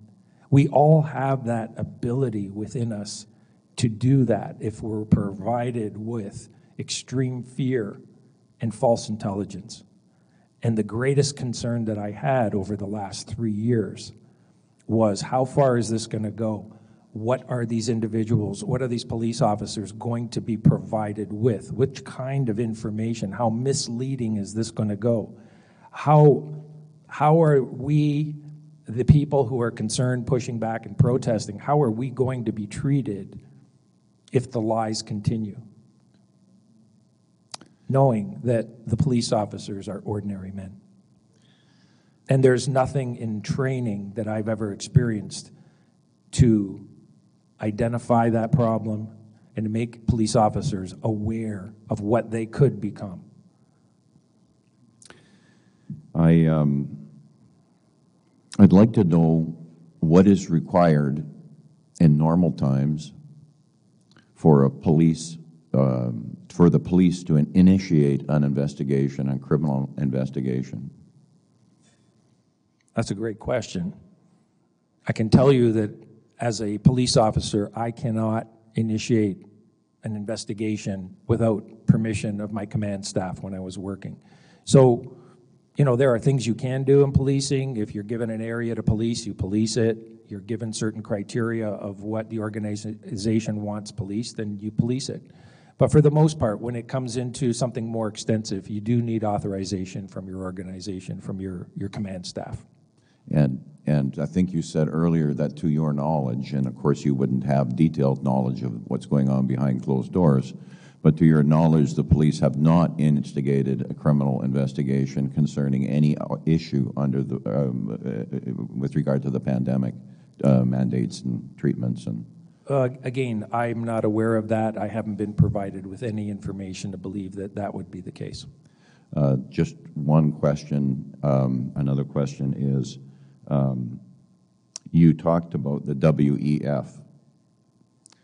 I personally had a meeting some time ago with a MP, member of parliament, Canadian member of parliament, who said to me, the WEF is no different than the Lions Club. Do you believe that the WEF is no different than the Lions Club? No, sir. I believe that the WEF is an extremely powerful, influential, well-equipped, well-financed organization of the wealthiest, most elite people on this planet, working together with a number of other organizations and corporations. They are extremely well-organized and well-structured and well-positioned. You know, my last thing is I'm sitting here and I've been listening to testimony for the last three days here, and I was in Truro prior to this and listening to testimony.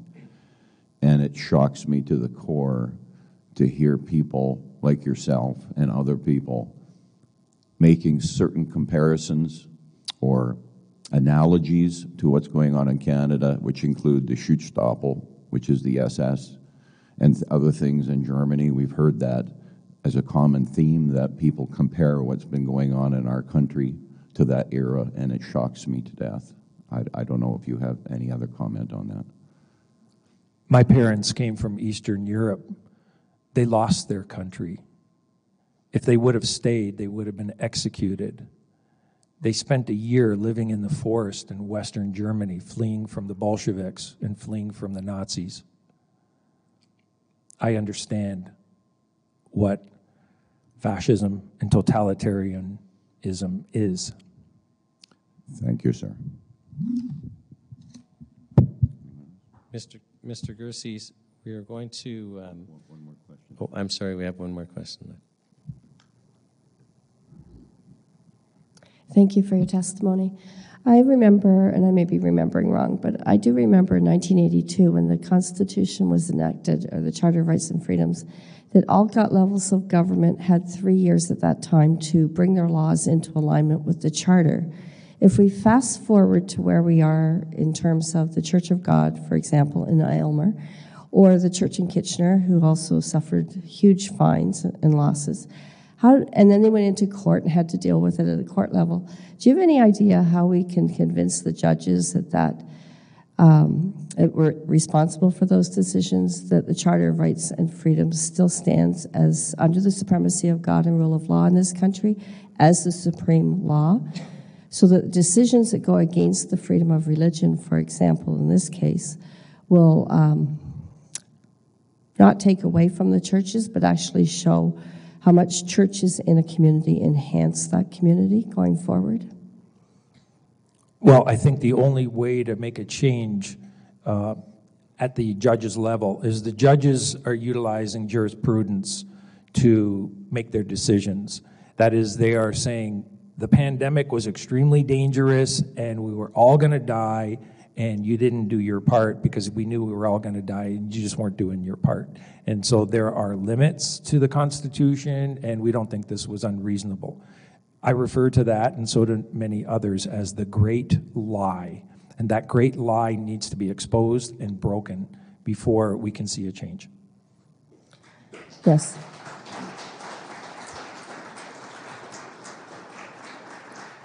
I guess I guess the mind the irony in that mindset of the judges is that we're still all here and we're still all alive. Thank you.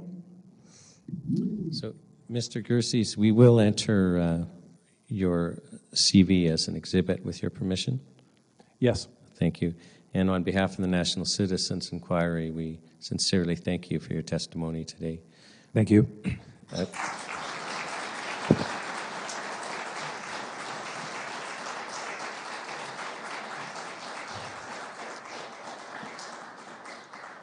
Commissioners, we have a few more uh, quick lay witnesses, but I'd suggest we take a five minute break. So we'll stand down for five minutes and recommence at 20 to 6.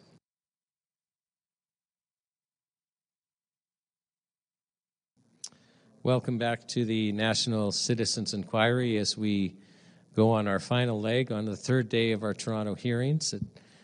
I'd just like to announce one of our commissioners had to go and catch a plane, uh, but our rules permit us to proceed with three, and she's committed to watching the last three witnesses.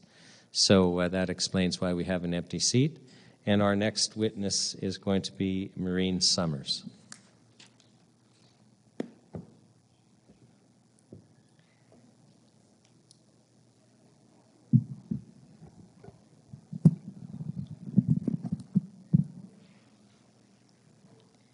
Good afternoon. Could you uh, spell and state your name for the record, please? Maureen Somers, S O M E R S. Do you promise to tell the truth today? Yes, I do. I understand that you're a descendant of Holocaust survivors. Can you tell us about some discussions you've had with family members? Well, for starters, I never imagined in my lifetime that I would be witness to a fascist dictate on the nation.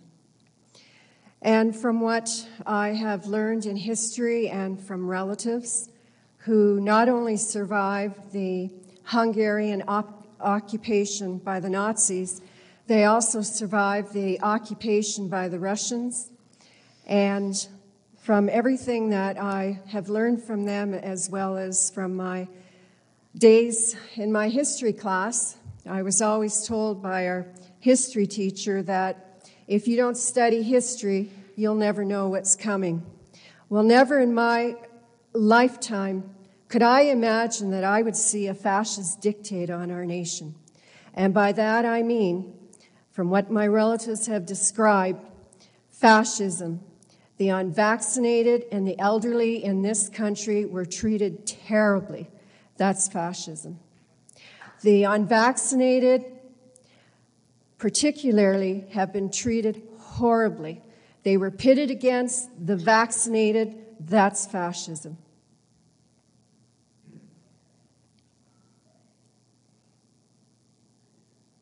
I understand your concern for your grandchildren. Can you tell us about uh, their concerns and how they experienced the pandemic? I'm a grandmother of uh, to eight grandchildren, and to hear one of my grandchildren in utter terror that their parents could die from a virus that he might bring home or they might bring home, and the absolute terror that if their parents died, the question to me was, Grandma, who will take care of me? And as a grandma, I reassured my grandchild not to be afraid. However, my fear, my biggest fear, not COVID, nothing else that has happened. My greatest fear is that I may outlive a few of my grandchildren that were unfortunately vaccinated.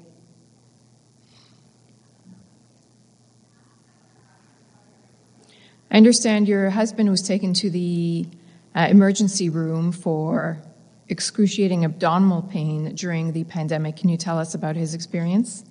Back in October of 2022, my husband arrived by ambulance to the emergency ward of our local hospital in excruciating pain.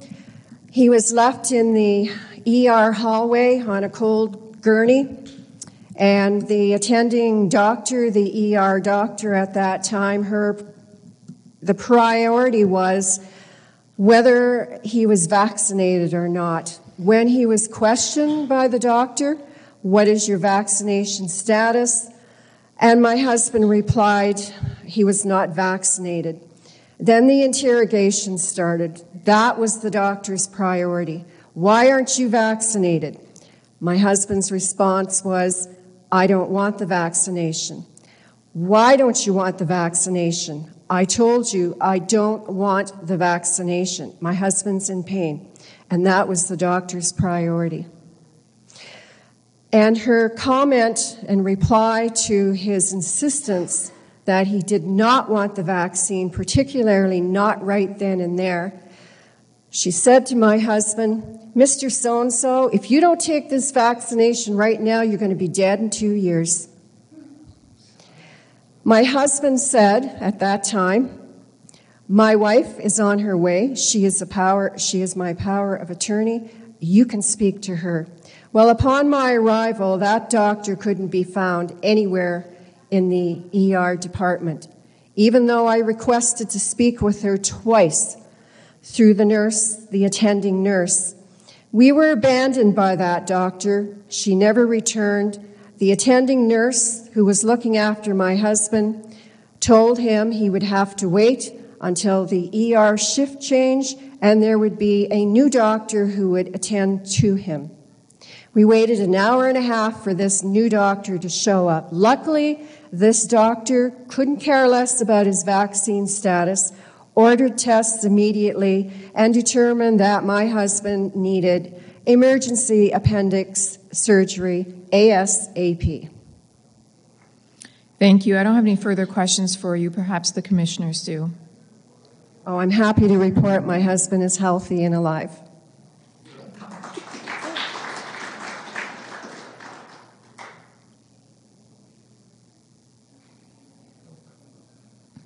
Thank you very much for your testimony today. Thank you very much.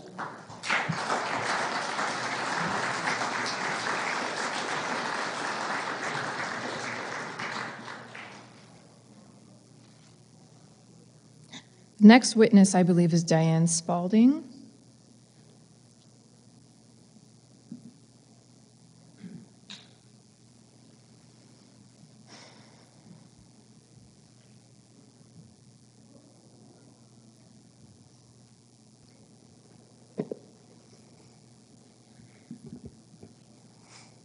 Could you state and spell your name for the record, please? Yeah, it's Dianne Spaulding, D I A N N E S P A U L D I N G.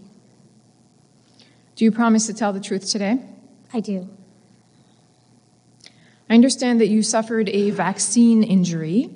Uh, can you tell us what those injuries were? So I received the AstraZeneca vaccine on April 23rd, 2021. Um, the next three days, um, I had um, just some fatigue, bone pain, um, and a fever.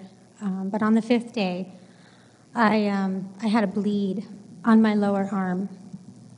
And where the injection was, uh, it was had a lot of swelling and redness and, uh, and a rash. Uh, after that, I started getting pins and needles in my hands and in my feet, and they were going up my arms and up my legs. I started getting um, blurry vision. Um, I was sitting on the couch. Uh, this was around the fifth day after the vaccine, and I had this earthquake feeling in my head. That's the best I can describe it. It just felt like an earthquake in my head. Um, and that that, that quickly followed by this intense dizziness and disassociation feeling. Um, the best I can describe that is a drugged feeling. I just, my head just felt drugged. Like I wasn't, I was there, but I, I wasn't there kind of thing, like disassociation.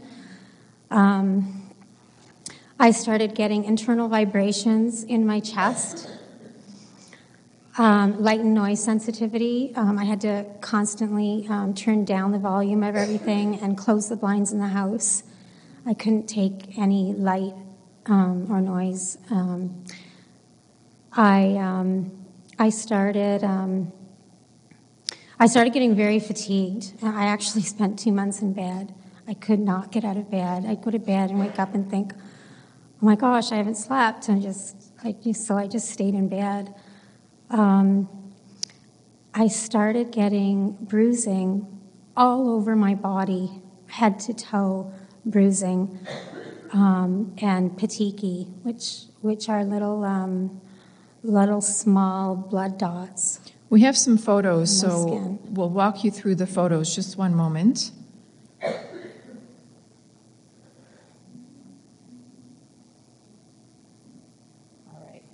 So that was that was my arm. And that was the injection site, correct? That's correct. Okay.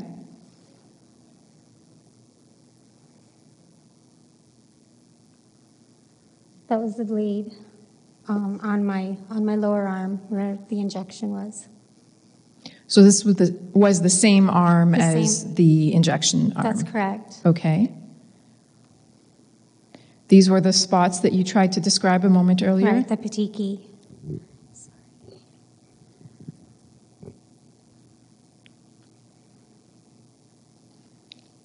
Is this some bruising? Yes. And this looks like it's a, is it your arm or your leg? Um, it looks like my leg. Okay. That was my chest. Another bruise on your chest?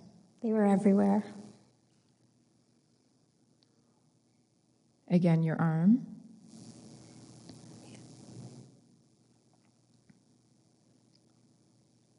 And uh, this is obviously a finger. What happened to your finger? Um, they, my fingers just started peeling. Was there pain that went with this bruising and peeling? Um, no, not really. No, I mean, I would just wake up in the morning and look look at my body, and it would just be full of bruising. Again, some bruising, and it looks like there's a raw patch there. Can you describe that for us? Yeah, probably like like an eczema or something. Like, yeah, Did you ever have bruising or eczema like this before the injections?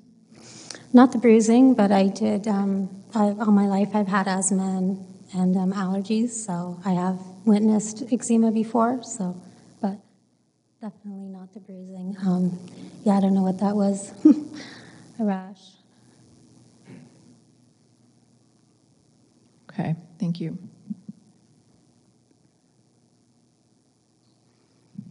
Now, you have an unusual story with respect to your hospital visits. So, let's start with the first visit. So, what was the diagnosis? So the first visit was when I had the bleed on my lower arm. And um, of course, I had heard on the news about the AstraZeneca cases causing VIT, vaccine induced thrombocytopenia.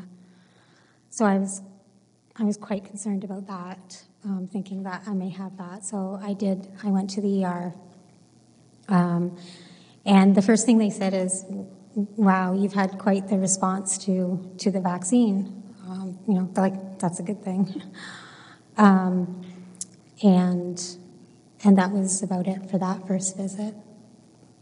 At what point were you diagnosed with uh, anxiety? So that would have been my third visit. Um, once I, oh, I had more symptoms after, after that. I, I ended up having a hand tremor, a leg tremor, and a head tremor. And these head tremors were like Parkinson's. I couldn't control the tremors in my head. Um, so, yeah, so that's when I went back to the hospital again. That was the third visit, I believe. Um, they diagnosed me with anxiety, and they referred me to a, um, they referred me for a psych consult.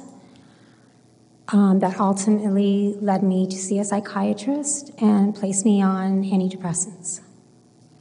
The psychiatrist also referred you elsewhere. So, um, what kind of paperwork did she provide you with, and what kind of referrals did she make for you? So she wrote me a letter of exemption against the second vaccine, and um, to be able to um, use the amenities at our condo, such as the pool and the gym, because she felt that would be um, good for good for me to do that. Um, I had a referral to a neurologist, a hematologist, a rheumatologist. Um, and the rheumatologist basically just asked me why I'm there. He didn't understand why I was sent there. The hematologist was a, was actually a phone call. It wasn't an in-person visit. Um, and he asked me maybe I'm just maybe I'm just clumsy. Um, the neurologist actually um, he acknowledged my vaccine injury. He actually said I have seen some cases come through that are presenting with an essential tremor, and that's what you have. Um, So you saw all those specialists in summer 2021, correct? That's correct. Okay. And ultimately, um, you submitted an adverse event form. Yes, I did. Did you receive any responses to that? I was told to, I was told to go and get the second vaccine. Despite the exemption that you received from the psychiatrist, was it? That's correct. The Toronto Public Health told me to, suggested that I get the second vaccine. Now, what happened in January 2023? And this is what makes your story uh, quite different. You received a call from Mount Sinai Hospital. I did. I um, so I had I had um, I complained to the human resources at Mount Sinai Hospital for the treatment that I had received for the anxiety diagnosis that ultimately put me on antidepressants, and I had to wean myself off of them.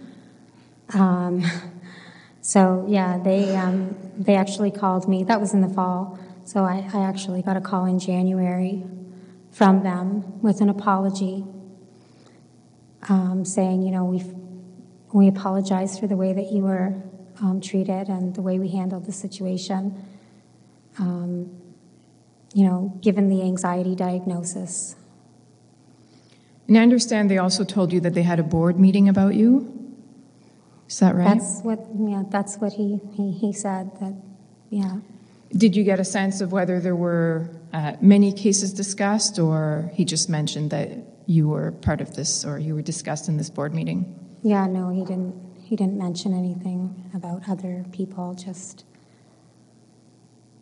just me. Despite the uh, apology, were you successful in getting uh, helpful conventional care? Not from them. I lost my family physician over this because when she received the report from the hospital saying I had anxiety, she yelled at me and said, Dianne, you have anxiety, and she hung up. Um, so I lost my family physician over that. Um, the only, I mean, I went home and I basically, um, you know, went online and researched for myself. I found a face, I found a, a lot of Facebook support groups with a lot of thousands and thousands just like me with the same similar symptoms. And that's where I found the FLCCC. And I found a local doctor here in Toronto that um, prescribed me ivermectin. Um, and that's when I finally, I finally, I finally turned a corner. I was able to get out of bed. My, my tremors went away. My internal vibrations went away. Um, yeah, so that was about the only successful care that I that I received. I understand the bruising and the bleeding remains a problem, right? That's correct. Yeah, the bruising, um, the um, blood dots. Um, it they come. They seem to. Um, they seem to come out after a busy day, like if I'm act, if I'm if I'm being active at all, and the um, disassociation in my head, the fogginess, um, the brain fog. it it, just never went away. It's still there. Thank you. We'll see if the commissioners have any questions for you. Um, I would just like to end my testimony with a quote.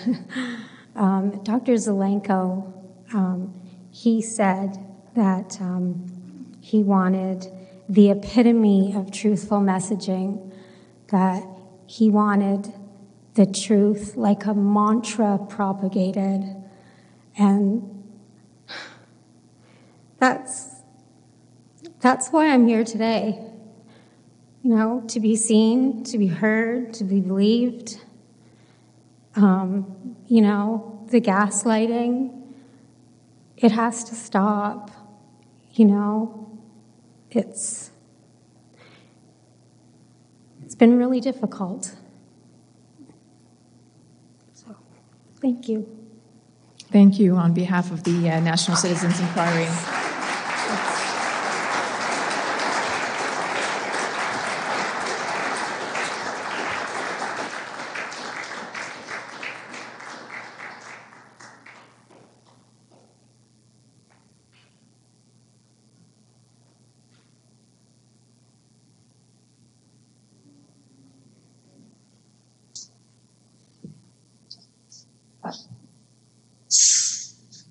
You turn your video on, please, Jen?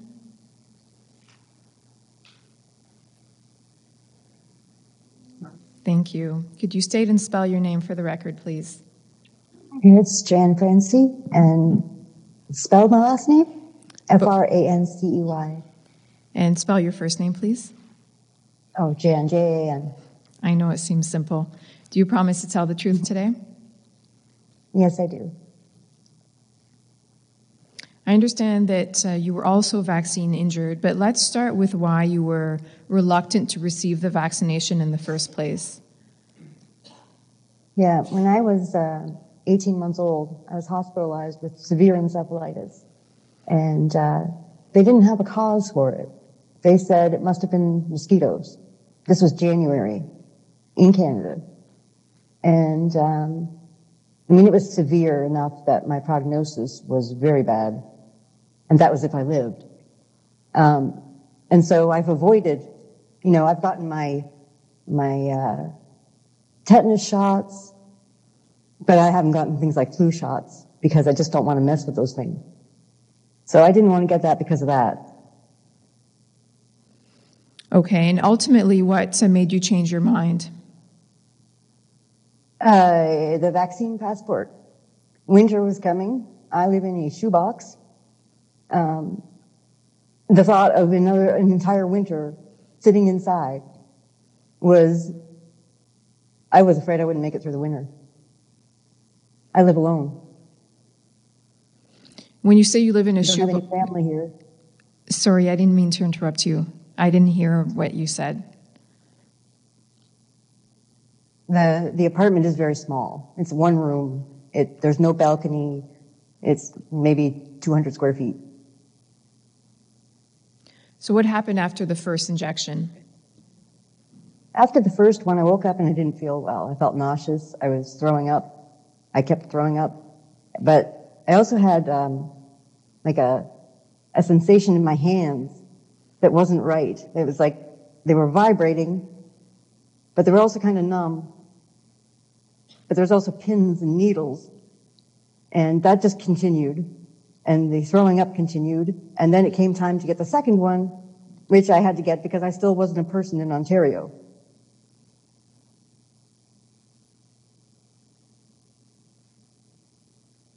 After the second one, everything got really bad. When I woke up the day after the second one, uh oh. We can still see you. Okay. Can you? When I woke up the day Okay, go ahead. when I woke up the day after the second one, all my joints were stiff. Everything hurt. The numbness and the vibration had gotten worse. And then over the course of a couple weeks, the vibration would continue all night, but they were everywhere. Like I could feel it in my gut. Everything was vibrating. I could not sleep. I felt like I was moving all the time. And then, uh, yeah, things just kept worsening. By, I had developed Raynaud's, um, but I also couldn't feel my hands. I couldn't detect heat. I could pull things out of the oven without an oven mitt. And you don't think about it because you don't feel any heat.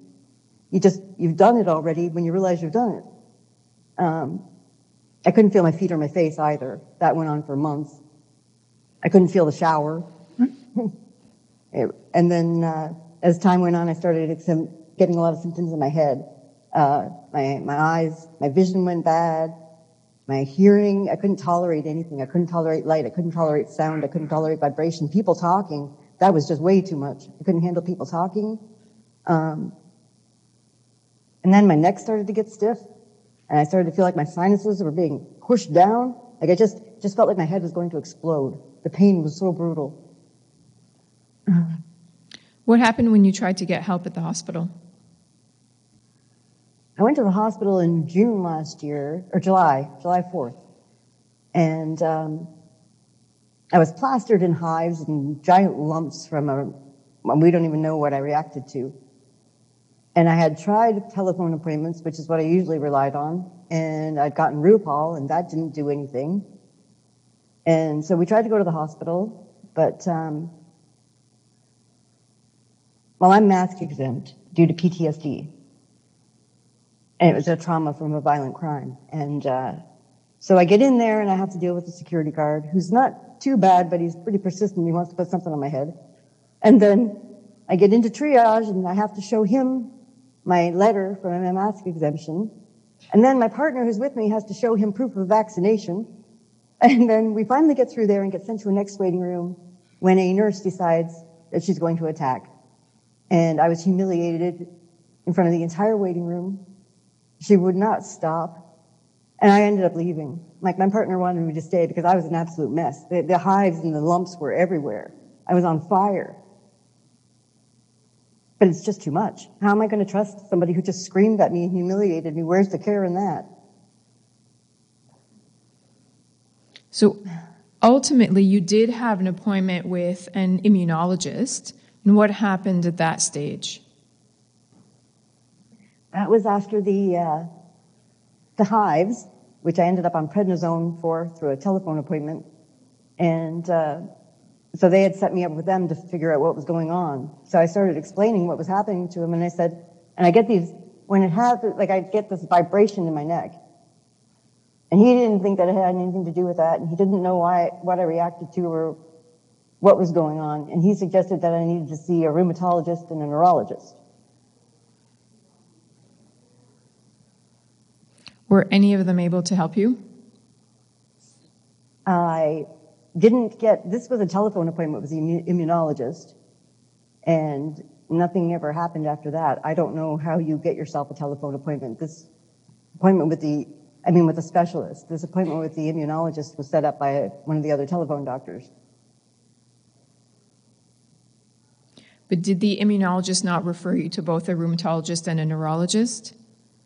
I never got a call, no, nothing. Okay, so you never received a follow up, but that was his recommendation, right?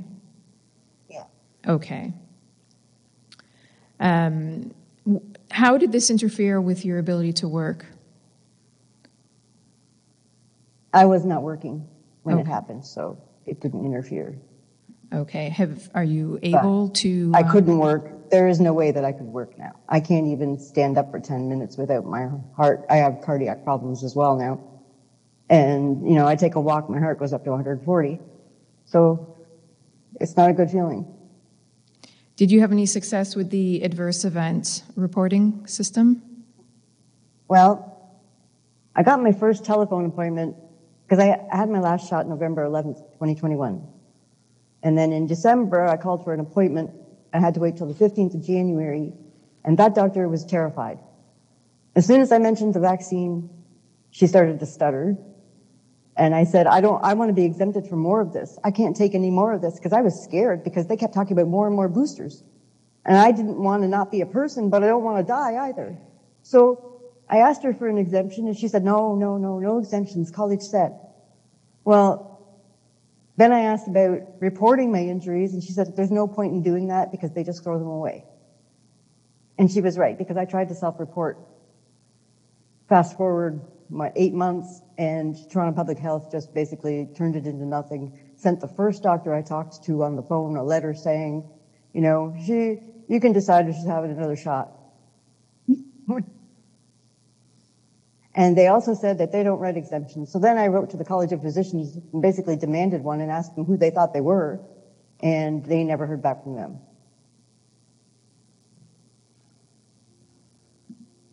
Thank you. I'll see if the commissioners have any questions for you. No questions. Thank you so much for your testimony on behalf of the National Citizens Inquiry.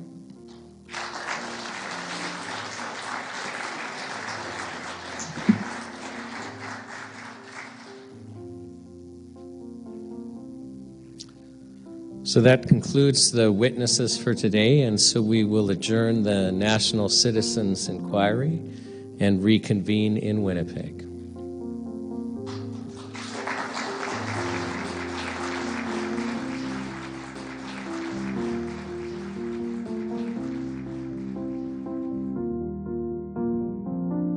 Thank you so much for listening to this broadcast of the National Citizens Inquiry.